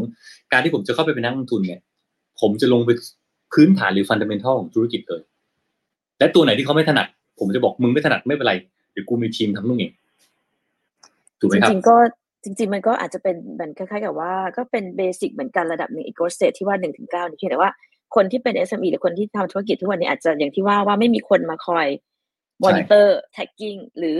อาจจะไม่ทำเบอร์สามเบอร์สี่หรืออะไรไม่ได้แล้วตันแล้วไปต่อไม่ได้ ก็คือใน part หน้าที่ของนักคุณป้อมก็คือเข้ามาช่วยในการโค้ชเข้ามาช่วยในการแก้ pain pointเข้ามาช่วยในการหาโซลูชันต่างๆ เพื่อให้เขาไปต่อยอดได้แล้วถูกไหมคะเพื่อจะไปในสิ่งที่เราวาง KPI set goal ไว้นั่นเองใช่ครับซึ่งซึ่งก็จริง ๆ แล้วมันก็เป็นสิ่งที่ทุกองค์กรต้องทำเพียงแต่ว่ามันยังไม่มี ยังไม่มีคนที่ชื่อป้อมพาบุตรมาช่วยดูแลแบบนี้ไม่ใช่หัวไม่ใช่หัวอะไรนะมุก ใช่มาชื่ช่วยอหหัววดมาช่วยหัวแล้วก็ด่าหด้วยไอ้เหี้ยมึงทำช้าด่าเลยนะผมแม่งแบบผมแม่งแบบคือมันตัดได้ผมอารมณ์คุยกับน้องในคำนั้นกูเมื่อกี้มึงแบบนี้เลยแบบเออแล้วที่อันหนึงผมภูมิใจคือผมมันโชคดีมากเพราะผมเป็นคนที่อยากชอบทำอะไรเยอะนะครับ ผมเนี่ยเคยไปเนี่ยเป็นกรรมการอยู่นะครับเคยเป็นกรรมการของบริษัทที่ว่าสยามราชธานีไปอยู่เขามาสามปีตั้งแต่เขายังไม่เข้าตลาดหลักทรัพย์จน จนเขาเข้าตลาดหลักทรัพย์ผมก็เป็นกรรมการ ผมเห็นขั้นตอนในการเอาบริษัทเข้าตลาดหลักทรัพย์หมดเลย ฉะนั้นตอนนี้สกิลผมมีแล้ว ฉะนั้นน้องๆอยากเข้าตลาดหลักทรัพย์ กูพาเข้าได้เลยนะครับ ตอนนี้มีเบอร์สองสามบริษัทในกลุ่มผมที่ผมลงทุนอยู่เนี่ยอยู่ในอยู่ในเส้นทางการที่เราเข้าคุยกับตลาดหลักทรัพย์อยู่นะครับกำลังเข้าเส้นทางในการที่หา FA การปรับแต่งเนื้อแต่งตัวเตรียมเข้าตลาดหลักทรัพย์แล้วฉะนั้นตัวเองมีประสบการณ์ในการ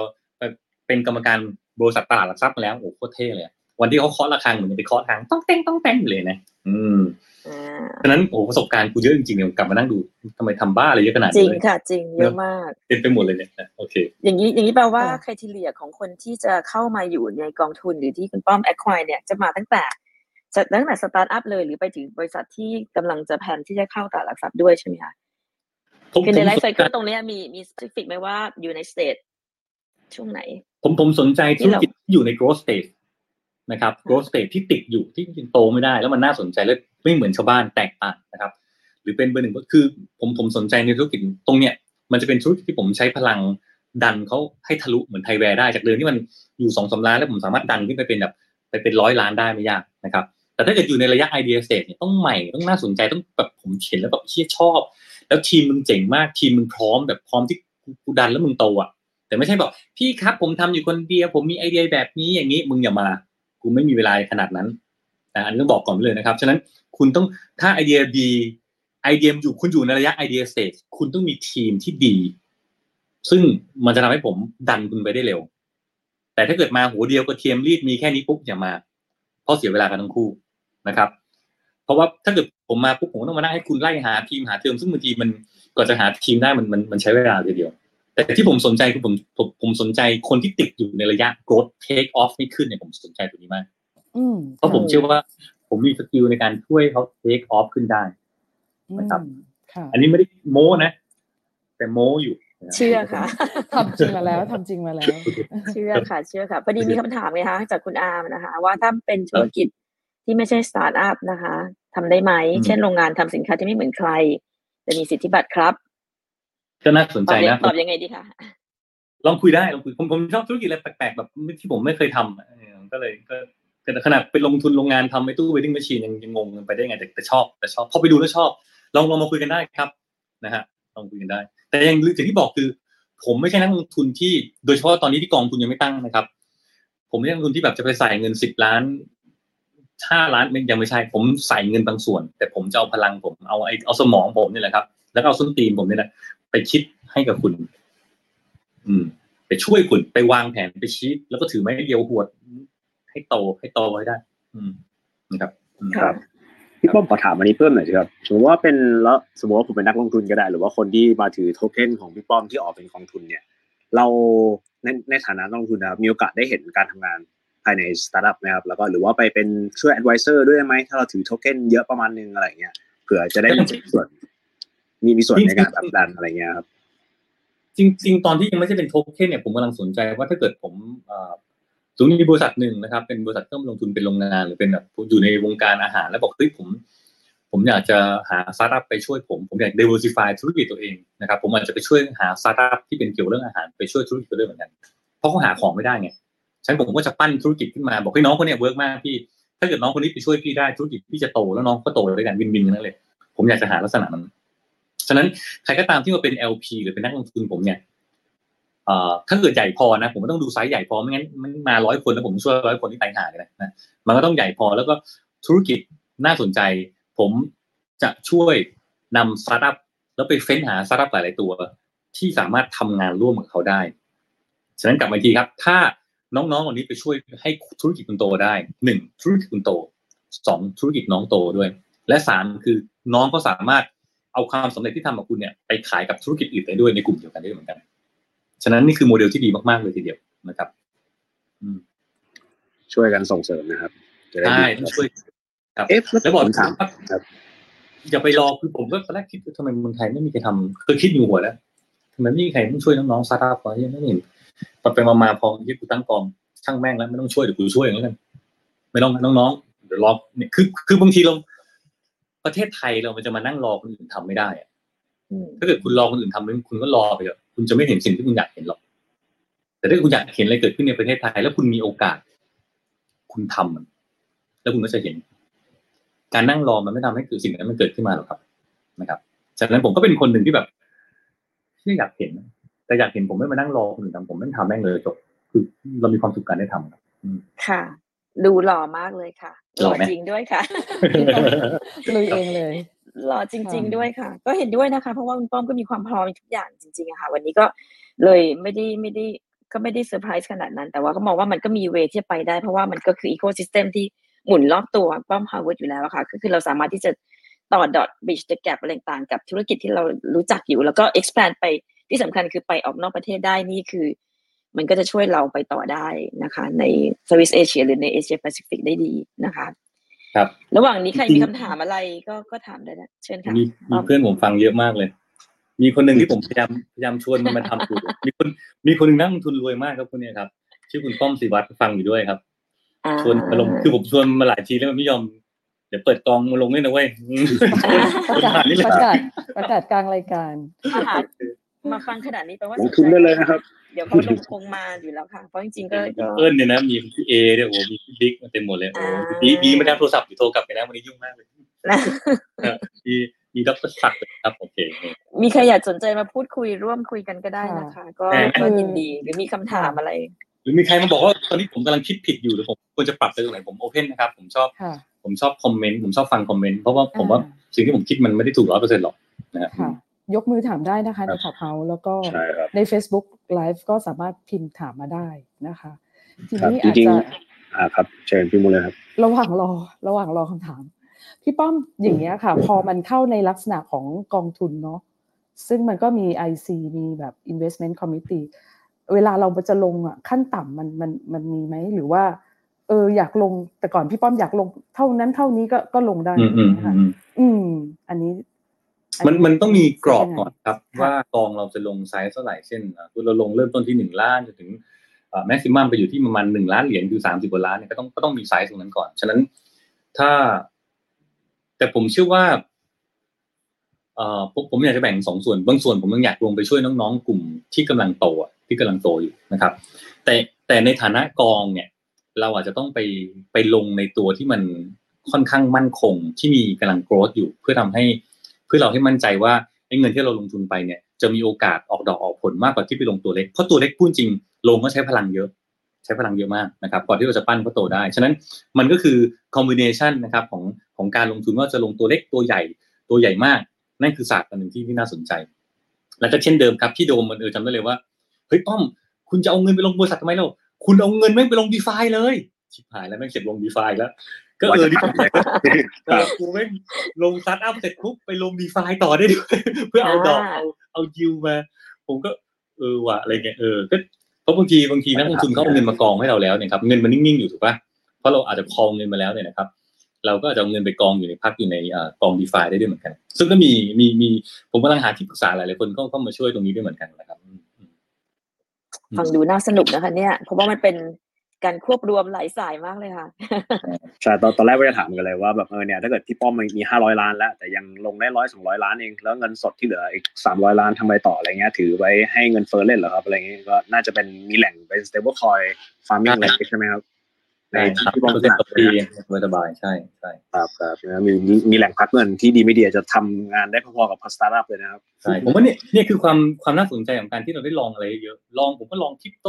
คือพอมันลองอะไรเยอะปุ๊บเราเราอาจจะแบบในมุมมองเราอาจจะเห็นได้กว้างกว่า แต่ไม่รู้ผิดรู้ถูกนะ แต่เราอาจจะเห็นได้มีความได้เปรียบบางอย่างที่เราทำอะไรเยอะเยอะเยอะกว่าชาวบ้านเขาครับค่ะที่บิ๊กมาค่ะอืมคุณบิ๊กขึ้นมาใช่ไหมคะ สวัสคุณดีบิ๊กครับ สวัสดีป้อมครับ สวัสดีครับพี่ครับสวัสดีค่ะเอ่อบอกก่อนพี่บิ๊กเป็นคนหนึ่งที่โอ้โหผมเรียนรู้จากแกเยอะมากเพราะเราทำงานด้วยกันตอนนั้นพี่บิ๊กอยู่ AR ครับแกเป็นผู้บริหาร AR เราทขอบคุณำแกเป็นคนชวนผมไปทำงาน Commart อืม ผมตอไปนนั้นทำไทย second hand ใช่ไหมถ้าจำไม่ใช่ผิดโอ้ตอนนั้นยังเด็กเด็กมากแกให้โอกาสผมไปขายแบบ เออก็ก็ก็ขอบคุณพี่ที่แบบทำให้ผมได้ลองอะไรประหลาดประหลาดๆในช่วงเวลานั้นเหมือนกันนะพี่อืมก็ครับผมเป็นคนที่บ้าพลังมากทำร้อยแปดพันเก้าครับสิบยี่สิบปีก็ยังทำได้นะครับครับผทีมทีนี้มีคำถามหนึ่งเนี่ย คือพี่สงสัยคือในช่วงที่สตาร์ทอัพเติบโตมาแล้วก็บูมมา พี่เข้าใจว่ามีห้าห้าปีห้าปีสิบปี ที่ผ่านมา แต่ว่ากระบวนการของสตาร์ทอัพกว่าเขาจะประสบความสำเร็จ l e s f u n Series A Series B แล้วจน IPO ได้เนี่ยนั่นถือว่าเหมือนเป็นจุดที่ประสบความสำเร็จและ exit ออกนะครับ เท่าที่พี่รู้ประมาณนี้นะครับทีเนี้ยพอปี 2019 เนี่ย ตัวคริปโตมาเนี่ยเหมือนกับมีการ disrupt ในส่วนสตาร์ทอัพหน่อยหนึ่ง หมายความว่าคนใช่ที่ทำโปรเจกต์เนี่ยเขาสามารถเหมือน IPO ตั้งแต่ day one เลยนะ ก็คือเขามีเหรียญอยู่ ถ้าโปรเจกต์มัน work เหรียญมันก็ขายได้ อาจจะเริ่มต้นไปอยู่ในพวก swap ต่างๆ แล้วค่อยขยับฐานะไป list ในกระดานดัง ๆ มากขึ้น อันนี้คือประเด็นที่หนึ่งนะครับประเด็นที่สองคือในโปรเจกต์ของพวกคริปโตเนี่ยมันเหมือนกับมันไม่ต้องชกไต่อันดับเหมือนสตาร์ทอัพที่เริ่มจาก local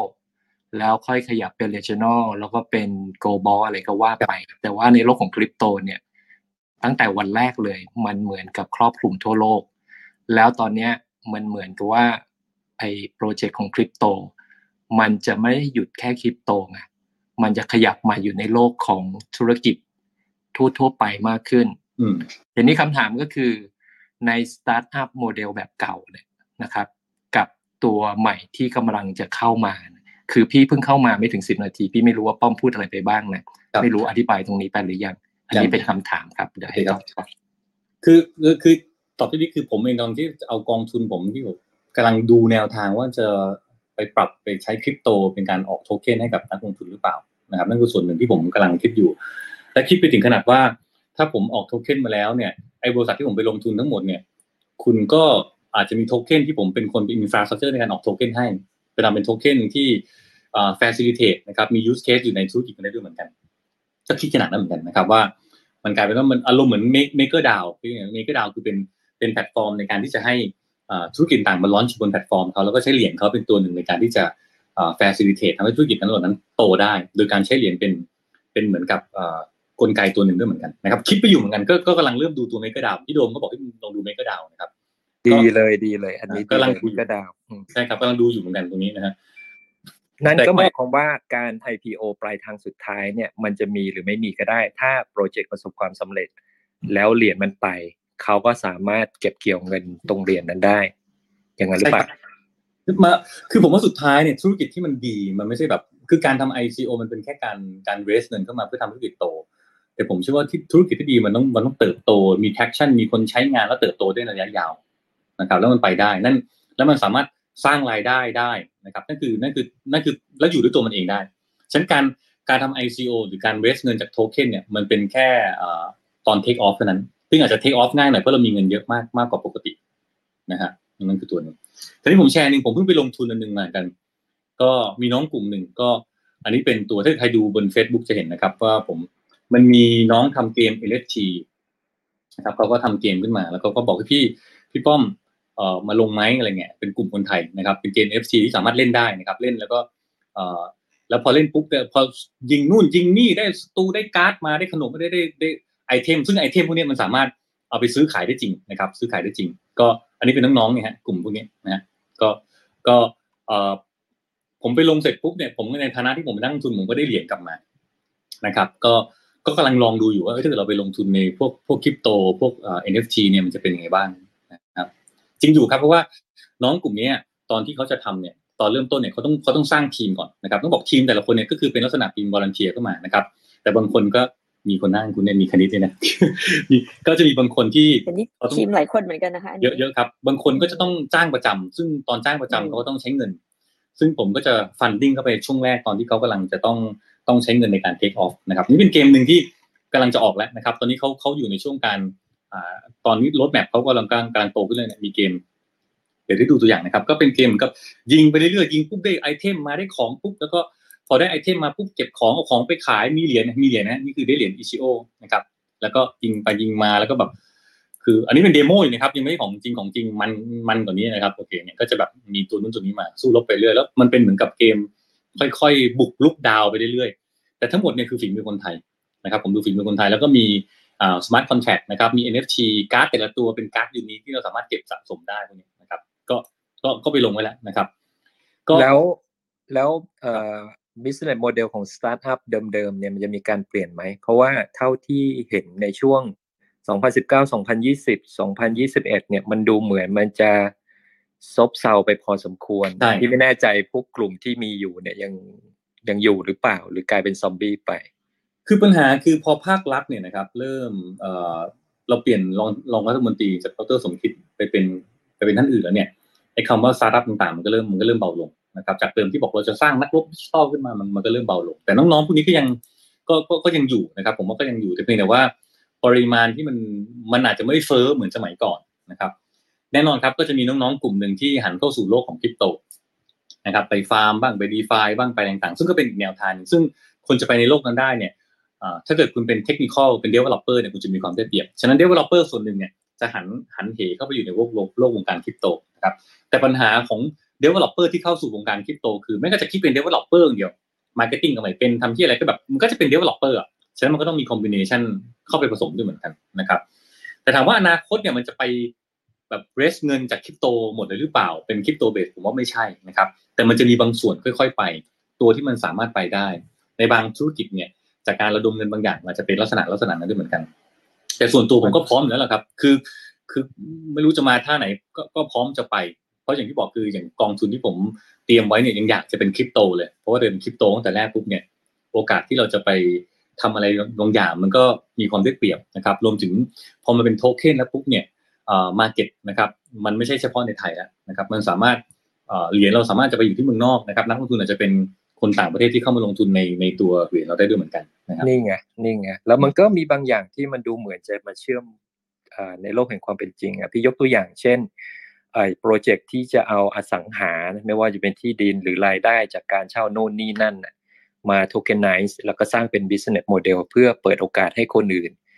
เข้าเล่นในรูปแบบต่างๆ เนี่ยนั่นก็หมายความว่ามันก็คล้ายๆกับเป็นสตาร์ทอัพที่เล่นอยู่ในกลุ่มเนี้ยแต่ว่ามันสามารถโทเ e นไนซ์ได้ แล้วก็โลกคริปโตกับพี่เข้าใจว่า business model เดิมเนี่ยมันจะค่อยๆหลอมรวมกัน แต่ว่าตัวคริปโตเนี่ยมันจะช่วยขับเคลื่อนในแง่ของการเอาเงินเข้า และใช่การเติบโตใช่ไหมประมาณนั้นใช่ครัป่ะบใช่ครับอืมอย่างนั้นสตาร์ทอัพเดิมถ้าไม่ปรับตัวนี้ก็น่าน่าจะเหนื่อยนะเพราะแม่งน่าจะเปลี่ยนไป ครับอย่างผมเองเนี่ยก็อย่างที่พี่บอกคืออย่างตัวของแสนสิริก็เนี่ยฮะตัว X Spring Digital ผมก็ไปลงทุนเหมือนกัน ก็ไปลงดูเพื่อเพื่อรู้ว่าเป็นยังไงนะครับฉะนั้นพวกนี้ผมก็จะลองไป ไปไปลองดูอยู่เหมือนกันว่า มันจะรีเทิร์นเป็นยังไงได้ผลตอบแทนเท่าไหร่อะไรก็จะมีอยู่นะครับเนี่ยตังค์เยอะเลยเนี่ยมันมาไม่ทันห้าร้อยล้านนี่ของป้อมหมดเลยป่ะเปล่าเปล่าเปล่าเปล่าอันนี้ลงไม่นิดหน่อยนิดหน่อยอืมอ๋อแปดเปอร์เซ็นต์ต่อปีสี่จุดห้าเปอร์เซ็นต์ต่อปีน่าสนใจมากเลยนะครับ S A S P อืมครับ โอเค ค่ะ ครับผมสี่ทุ่มครึ่งแล้วอะคุณ ยังไม่ทานข้าว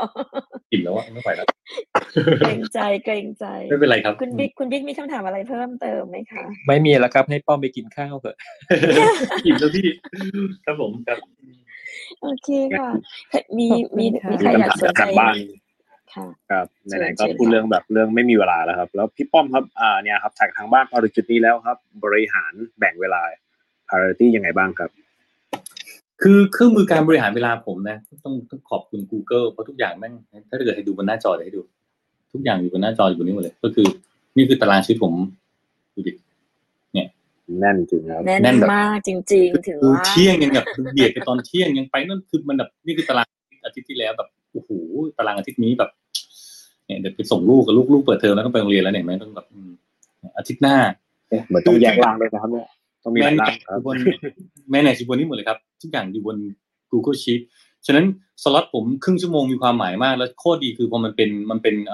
ประชุมออนไลน์ได้เนี่ยผมสามารถมีอะไรที่ efficient มากแล้วก็บางทีประชุมแบบวันหนึ่งแบบเป็นสิบประชุมได้สบายๆเลยนะครับ แล้วผมก็มีผู้ช่วยมีผู้ช่วยคอย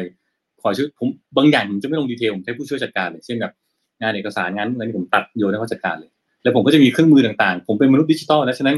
ผมมาใช้เครื่องมือ ดิจิทัลอย่างที่เคยคุยไปครั้งก่อนนะครับคือผมก็จะมีเครื่องมือในเชิงดิจิทัลในการบริหารจัดการธุรกิจมากมาย เพื่อให้ธุรกิจให้ให้เราแบบ พอเราอยากได้ข้อมูลเลยปุ๊บเรากดปุ๊บข้อมูลมันโผล่ขึ้นมาเลยนะครับนั่นคือไอ้เครื่องมือเนี่ยที่ผมดูใครดูบนหน้าจอตอนนี้ก็จะเห็นว่าผมก็จะใช้เครื่องมือเยอะแยะหมดเลยนะครับใช้อ่า Business Intelligence BI ใช้ซอฟต์แวร์ในกลุ่มธุรกิจที่ผมลงทุนอยู่ นี่คือเครื่องมือที่ผมใช้อยู่ ตรงนี้แหละมันทำให้ธุรกิจผมมี efficiency มากขึ้น ไม่ใช่แบบไปนั่ง manual นะครับฉะนั้น ดิจิตอลคือคือแกนหลักของของการใช้ชีวิตผมเลยนะครับ อืมเห็นด้วยจริง ๆ ค่ะ เพราะว่าตอนนี้แอปพลิเคชันเยอะแล้วก็ทำให้เราประหยัดเวลาเยอะมาก อย่างที่คุยกันไปคราวที่แล้วเนาะก็มาใช้ประโยชน์ได้ดีค่ะล่าสุดเกรผมงใจเกรงใจกำลังจะไปลงทุนในบัญชีใน PEAK นะครับ ลงทุนไปลงทุนไปลงทุนใน PEAK Engine อยู่อ่าอ่ามีมีจริง ๆ มีอยู่แล้ว มีหุ้นอยู่แล้วพอดีไปซื้อซื้อกลับมาเพิ่มนิดหน่อยศูนย์จุดแปดเปอร์เซ็นถืออยู่น้อยมากเลยแพงที่หายโอเค ลงทุนอีกแล้วครับพี่ป้อมถ้างั้นถามเพิ่มเติมอย่างนี้ค่ะว่า ถ้าในแง่ของความเสี่ยงเนาะลงทุนแน่นอนอยู่แล้วแหละมันก็อาจจะไม่ได้ success ทั้งหมดอะไรเงี้ยค่ะ ที่ผ่านมาเอาเอาเคสที่พี่ป้อมเจอแล้วกันอืมันไม่ successมีมีมีบ้างไหมแล้วมันมีมีเป็นอัตราส่วนเท่าไหร่แล้ว แล้วส่วนใหญ่ความไม่ success ของสตาร์ทอัพที่ที่ไม่ได้ไปต่อเนี่ย มันมันเกิดจากอะไรอะไรเงี้ยค่ะ แชร์ประสบการณ์ตรงนี้ให้คนฟังเออ ส่วนใหญ่หนึ่งเกิดจากหลักๆคือเกิดจาก founder หรือ CEO ครับนะ founder CEO ที่บอกคือเขามีความเขาจะมีความเชื่อมั่นในในวิธีของเขานะครับ พอพอเราจะโค้ชปุ๊บเนี่ยเราโค้ชไม่ได้นะครับ แล้วเราก็บอกให้เราเราคิดว่าวิธีนี้คือ วิธีการผม ผมจะให้ถ้าเขาเชื่อ ผมจะปล่อยให้เขาเละเหมือนกัน Shippop ตอนนั้นจำได้เลยว่าน้องโมชิ CEO เนี่ยมีความเชื่อแบบนั้นผมบอกมึงงั้นมึงลองวิธีคิดมึงเลย แล้วมันก็เละจริงๆแล้วบอกมึงเชื่อใช่ไหมมึงกลับมาที่นี้แล้วมาเชื่อกูนะครับ แต่มันก็มีบางคนคือพอเราเข้าไปโค้ชเขาเยอะปุ๊บเนี่ยเขาเขาไม่เอาจริงเขาไม่เอาเขาหายไปเลยเขามีความเชื่อของเขานะครับ ซึ่งตอนนี้บอกได้เลยว่ามี อาจจะมีสักลงไปสักสี่สิบบริษัท อาจจะเอ่ออาจจะมีสักเอ่อสี่ห้าบริษัทเหมือนกันนะครับ ก็ถือว่าเป็นตัวเลขส่วนหนึ่งนะครับ บางส่วนเหมือนกันที่มีเหมือนกันคือ business model มันไปไม่ได้จริงๆ นะครับทำไปแล้วไม่ได้ทำไม่ได้บางคนเหมือนกันมีเป็นเป็นเป็น founder เป็น CEO แต่เป็น tech มากๆ พอเป็น tech มากๆปุ๊บเนี่ยเขาใช้วิธีการบริหารจัดการเป็น tech ก็คือเป็น engineer แล้วแบบมันมันแข็งเกินไป จะแก้ปัญหาทุกอย่างด้วย coding ไม่ได้ มันมันต้องใช้ใจมันต้องใช้วิธีการศาสตร์หลายอย่าง ซึ่งตรงนั้นทำให้ธุรกิจมัน fail ไปก็มีเหมือนกันมีครับมีมี fail ครับ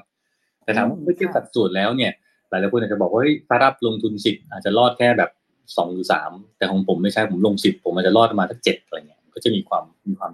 ได้เปรียบมากกว่าเพราะเราเราแฮนด์ตอนคือเราลงไปอยู่กับเขาด้วยเหมือนกันนะครับค่ะก็ก็เหมือนกับ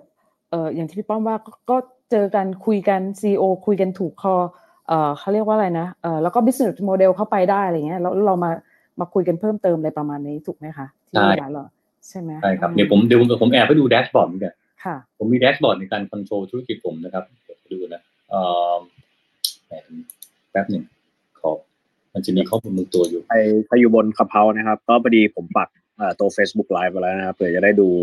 วิดีโอไลฟ์เลยที่พี่ป้อมแชร์อยู่ ว่าแชร์ dashboard อะไรยังไงบ้างนะครับ กดตัวลิงก์ข้างบนได้เลยนะครับ อ่ามาแล้นี่วคือบริษัททั้งหมดที่ผมลงไปเห็นไหมผมจะมีหมดเลยสี่สิบบางบางตัวยังไม่ลงนะไม่แอบดูก่อนยังไม่ยังไม่ได้ลงอยู่อยู่ในช่วงการพูดคุยอยู่ ผมจะมี ผมจะมีเครื่องมือมีคีย์เดนลิงก์เนี่ยอยากดูปุ๊บอยากดู Shippop กดดูปุ๊บกดดูเลยปุ๊บยอดขายเท่าไหร่ผมกดดูได้เลยเนี่ยทุกบริษัทผมกดสองทีผมเห็นยอดขายเลยตรงเนี้ยสามร้อยกว่าล้านอย่างเงี้ยกำไรเนี่ยกำไรเท่าไหร่มันโตขึ้นมา ผมผมดูทุกบริษัทได้หมดว่าอ่าทุกบริษัทมไปลงทุนเป็นไงบ้างอ่าเช่นอ่าจะไปดูตัวไหนดีล่ะ Tellscore Tellscore แล้วมีเมืองไทยมีอินโดนีเซียกดดู Tellscore กดปุ๊บขึ้นเลยเนี่ยผมก็จะมี dashboard ในการ control sales เป็นยังไงยอดขายเป็นยังไง ก็เอาเครื่องมือที่เราทำเนี่ยแหละครับเอามาประกอบกันทั้งหมดเลยฉะนั้นจริงๆจะมีตัวอื่นที่ผมลงทุนไปเท่าไหร่ผมใช้เงินเท่าไหร่นี่ซ่อนอยู่นะครับจริงๆจะเห็นต้นทุนผมหมดแล้วลงไปเท่าไหร่นะครับก็จะมีแบบบางตัวกำไรเท่าไหร่มีเอ่อมีปันผลมาเท่าไหร่ผมก็จะเอาไว้คอนโทรลหมดนะครับฉะนั้นก็จะแบบมีหมดเลยว่าบางตัวแบบ บางตัวเป็นบริษัทเอ่อเป็นเป็นบริษัทโครงสร้างเปล่าๆเจ๊งๆก็มีเจ๊งมีเยอะเจ๊งมีเยอะเจ๊งๆก็มีแบบพังๆก็แบบ close ไปปิดมีหลายเจ้าอุ้ยคุณต้อมสิวัตรครับมีสมายแจ๊สด้วยนะครับเจ๊งอันนี้เป็นบริษัทที่ ทำไปเจ้าตัวไปแล้วคือ ก็คือทำร้านแจ๊สอันนี้คือเจ๊งฮะอันนี้คือทำแล้วเจ๊งมีเหมือนกันไปเปิดร้านที่อ่อที่อเมริกาก็อ่อร้านบะหมี่นะครับ ก็มีเหมือนกันก็ทำหลายอย่างฉะนั้นมันคือผมจะมี track ทั้งหมดเลยว่าเป็นยังไงบ้างนะครับ แล้วก็จะมีแบบพอร์ตการลงทุนคริปโตอยู่นี่นะครับไม่กดกดเจ๋งหมดนะครับ startup performance แต่ละตัวเป็นไงบ้างผมจะเก็บข้อมูลไว้เนี่ยผมจะมีให้เกรด rank A rank B rank C ยอดขายก็เป็นไงเก็บอย่างเงี้ยแล้วจะดู total ยอดขายทั้งปีเป็นไงบ้าง ปีที่แล้วสองศูนย์พันกว่าสองศูนย์หนึ่งเก้าเลยได้พันสามทั้งกลุ่มนะครับอันนี้พันเก้าเริ่มนั่งดูทั้งกลุ่มแล้วเฮดเขาทั้งหมดกี่คนก็นั่งไล่ๆไป แต่ยังรวมไม่หมดนะครับ ก็นั่งเก็บข้อมูลตรงนี้ไปนะครับมีเวลเวลตัวเองเป็นยังไงก็จะเก็บในแต่ละด้าน allocation ผมเงินไปอยู่ก้อนไหนก็จะแบบผมมีไฟล์เนี่ยเอาไว้แบบดูทั้งหมดการลงทุนผมหมด คือถ้าเกิดตายหาไปส่งให้เมียเดียวเห็นหมดเลยว่ามีแค่ไหนบ้างครับผม เรียกว่าเป็น dashboard ที่ต้องดูทุกวันแน่ๆใช่ใช่เนี่ย มั่นใจเลยว่าต้องเปิดตลอดมอนิเตอร์ใครสนใจผมมีผมมีเอ่อผมทำเป็นไฟล์ไว้ให้แจกนะจำชื่อไม่ได้แล้วเอ่อตรงนี้อยู่ในพาวเวอร์ก็ไปดาวน์โหลดมาได้เพราะว่าผมเชื่อว่าการบริหารจริงไม่ใช่กองทุนคือการบริหารเงินส่วนตัวเนี่ยนะครับ ที่เป็นเป็น wealth หรือเป็นความมั่งคั่งหรือว่าสินทรัพย์ตัวเองเนี่ยนะครับ ก็จะช่วยจะเขียนพวกนี้ผมจะชอบเขียนเขียนบล็อกเอาไว้เขียนบล็อกเอาไว้ก็ ใครมีโอกาสก็ได้ทำฟาร์มอยู่เนี่ยวันนี้เคยแชร์ไปตอนแรกๆแล้วค่ะ ไม่แน่ใจเดี๋ยวมีคนใหม่เข้ามาก็ จะได้แชร์เพิ่มนะเห็นไหมการบริหารสินทรัพย์ต่างๆ ของคนเป็น asset allocation ผมทำ template ไปเลยก็คือสามารถเข้าไป เช่นคุณก็จะดูว่าแบ่งว่าตอนนี้สินทรัพย์ที่คุณมีคุณมีอะไรบ้างนะครับดูตัวอย่างของจริงด้วยนะครับ เป็น Google Sheet นะครับ ไปดาวน์โหลด แล้วก็ไป Copy นะครับเกิดไปขอสิทธิ์เข้านะขอ Copy มาเลยเนี่ยคุณมีเงินสดเท่าไหร่นะครับ ในแต่ละในแต่ละเดือน เงินกองทุนหุ้นทองคำคริปโตนะนี่คือการลงทุนระยะยาวเป็นไงประกันภัยสตาร์ทอัพคุณอยู่เนี่ยเงินสดในแต่ละบัญชีคุณมีเท่าไหร่มาซ้ำขึ้นไปข้างบนกองทุนจะมีกองทุนไหนบ้างเท่าไหร่หุ้นจะมีเท่าไหร่มาอัปเดตผมเก็บไว้แค่เก็บไปทุกเดือนนะเก็บมาเรื่อยๆจะเห็นว่าตอนนี้เวลเราเป็นไงทองคำมีเท่าไหร่คริปโตมีเท่าไหร่อยู่ในไบแนนอยู่ในคูคอยเท่าไหร่ ประกันมีไหมรถยนต์มีหรือเปล่าที่ดินอาคารทั้งหมด สุดท้ายเราจะรู้ว่าตอนนี้ทั้งวันเนี่ย เราเนี่ยมีความมั่งคั่ง หรือมีสินทรัพย์ทั้งหมดเท่าไหร่ อันนี้ไปดาวน์โหลดมาใช้ได้เลยนะครับ ผมทำแล้วผมชอบแจกอะดีมากไปดูในภาพๆวางไว้วางแผนการเงินทุกอย่างได้เหมือนกันนะคะใช้ได้ใช้ทุกเรื่องเลยนะไม่ใช่แค่เรื่องของใช่การลงทุนเนาะใช่ครับ อันนี้ไปดาวน์โหลดได้เลยนะครับนี้ปักไว้บนใช่อีกรอบหนึ่งใครอยู่ใครอยู่บนเฉพาะขับเฮานะครับโอก็เคปักเลยค่ะแชร์ด้วยกันครับกดได้เลยครับ ลิงก์บนคครัรับบผมอาบุตบทอ๋อพลัสนี่ครับ ครับโอเคใช่ใน Facebook ไลน์ก็ได้นะคะเออเอา copy ไปแปะไว้ในคอมเมนต์อ่าด้วยด้วยเดี๋ยวเดี๋ยวแชร์ในนั้นด้วยเลยครับ ค่ะโอเคไหมครับโอเค ขอบคุณมากๆเผื่อมีคำถามเพิ่มเติมไหมคะ จะปล่อยให้พี่ป้อมไปทานข้าวเย็นก่อนค่ะรู้ว่าเหนื่อยมากขอบคุณมากครับ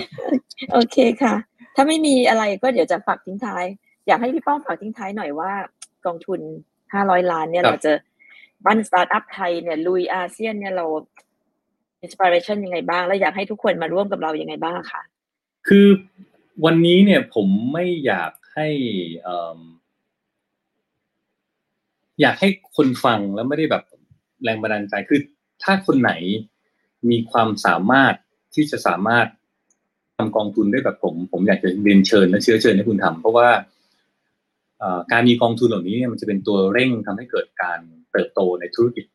หลายด้านนะครับ ต้องยอมรับว่าเงินมันคือกลไกสำคัญที่ทำให้ธุรกิจมันโตนะครับ แต่การเราจะไปรองเงินจากแบงก์จากธนาคารต่างๆ มันเป็นเรื่องที่ผมเชื่อว่ามันมันมันเป็นทางเลือกที่มันค่อนข้างจะใช้เวลาแล้วก็มีความมีความจำกัดอยู่ฉะนั้นถ้าเกิดคุณมีความเชี่ยวชาญด้านไหน ผมมีความเชี่ยวชาญด้านดิจิทัลผมก็จะอยากจะมาเปิดกองทุนทางด้านดิจิทัลเพื่อผลักดันให้ดิจิทัลมันโตขึ้นในประเทศไทยเพราะฉะนั้นเช่นเดียวกันหากคุณมีความเชี่ยวชาญทางด้านอาหาร คุณจะเปิดกองทุนลงทุนทางด้านอาหาร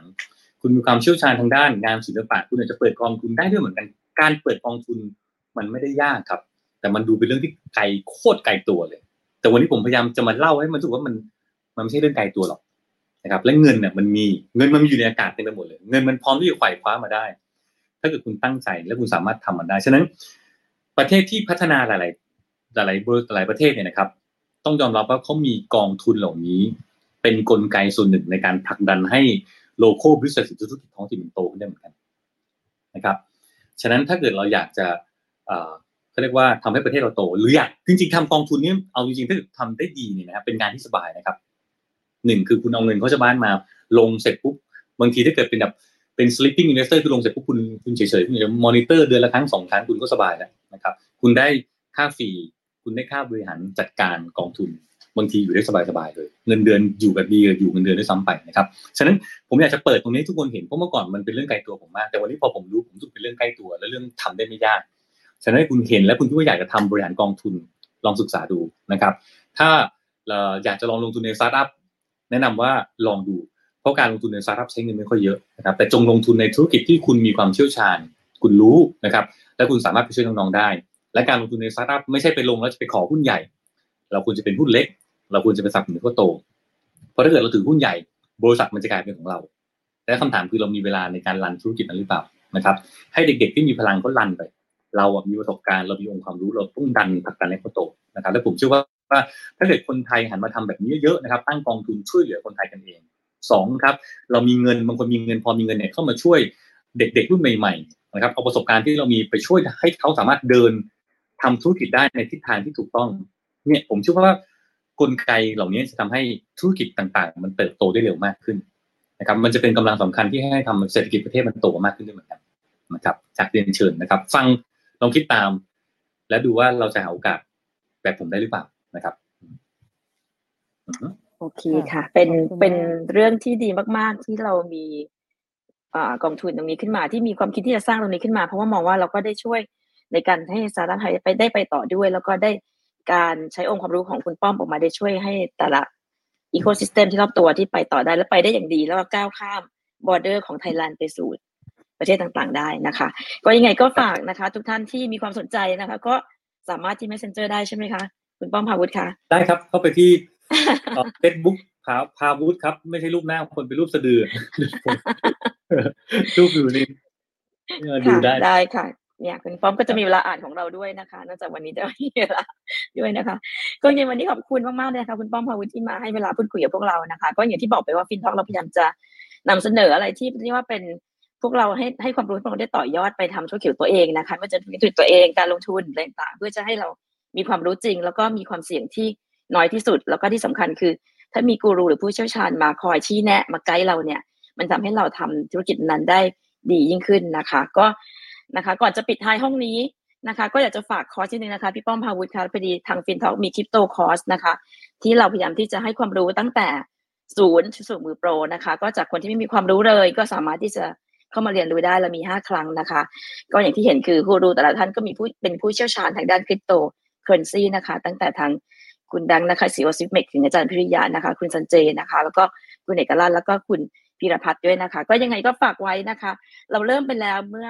เสาร์ที่แล้วเป็นเสาร์ที่สองของอาจารย์พิริยะก็จะมีอีกสองเสาร์เป็นของอาจารย์พิริยะแล้วก็เสาร์สุดท้ายนะคะ เป็นของคุณสันเจกับคุณหานด้วยนะคะ ยังไงยังทันนะคะ สแกนคิวอาร์โค้ดมาที่เห็นหน้าจอเลย แล้วก็สามารถมาเรียนย้อนหลังได้เช่นกันนะคะ เราเจอกันอีกทีก็คือเสาร์ที่จะถึงนี้นะคะ เป็นเสาร์ที่สามค่ะ ยังไงฝากไปด้วยนะคะ ก่อนปิดห้องนะคะ ขออนุญาตคุณป้อมพาวุฒิถ่ายรูปนิดหนึ่งได้ไหมคะ รูปกลุ่มยังทันใช่ไหมคะ อ่าโอเคค่ะ พร้อมไหมคะคุณเอิร์ธโอเค ต้องทำท่ายังไงดีคะนิ้วนางครับเอาทุกนิ้ว โอเคค่ะ เอายังพี่เอิร์ธ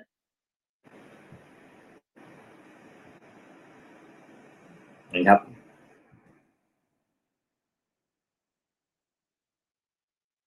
อ่าโอเคค่ะ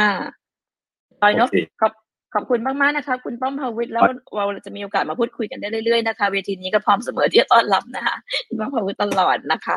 ยังไงฝากกดติดตาม FinTalk ด้วยนะคะ ผู้ชมในคลับเฮาส์แล้วก็ใน Facebook Live นะคะ เรามีเพจ Facebook แล้วก็พอดแคสต์นะคะ ไปแบบเร็วๆนะคะ Google มีอะไรบ้างเอิร์ธ Spotify Apple อ่าเชิญค่ะเอิร์ธดีเลยครับ ถ้าถ้าใครดูบนตัวเพจเราโชว์นะครับมี Spotify Apple Podcast นะครับมี Google Podcast นะครับแล้วก็ถ้าเป็นไลฟ์วิดีโอก็ดูบน YouTube ได้ดูบน Facebook ได้นะครับทักเรามาหาทาง LINE OA ก็ได้เช่นกันนะครับ แล้วเราก็ on บน Clubhouse เป็นปกตินะครับ ได้ค่ะ โอเคค่ะรบกวนเวลาคุณป้อมนะคะค่ะขอบคุณมากๆเลยค่ะ พบกันนะคะครับคุณผมไนท์นะคะ วันพฤหัสนี้นะคะ วันนี้เรามี session วันพฤหัสนะคะข อบคุณค่ะ สวัสดีค่ะขออนุญาตปิดห้องนะคะ สวัสดีครับค่ะท่านครับ สวัสดีคทารันบอาหารให้อร่อยนะคะ enjoy ครับแฮปสวัสดีปี้ครับดินเนอร์เดี๋ยวคุยกันค่ะ ขอบคุณค่ะ สวัสดีขอบคุณค่ะค่ะ สวัสดีค่ะค่ะ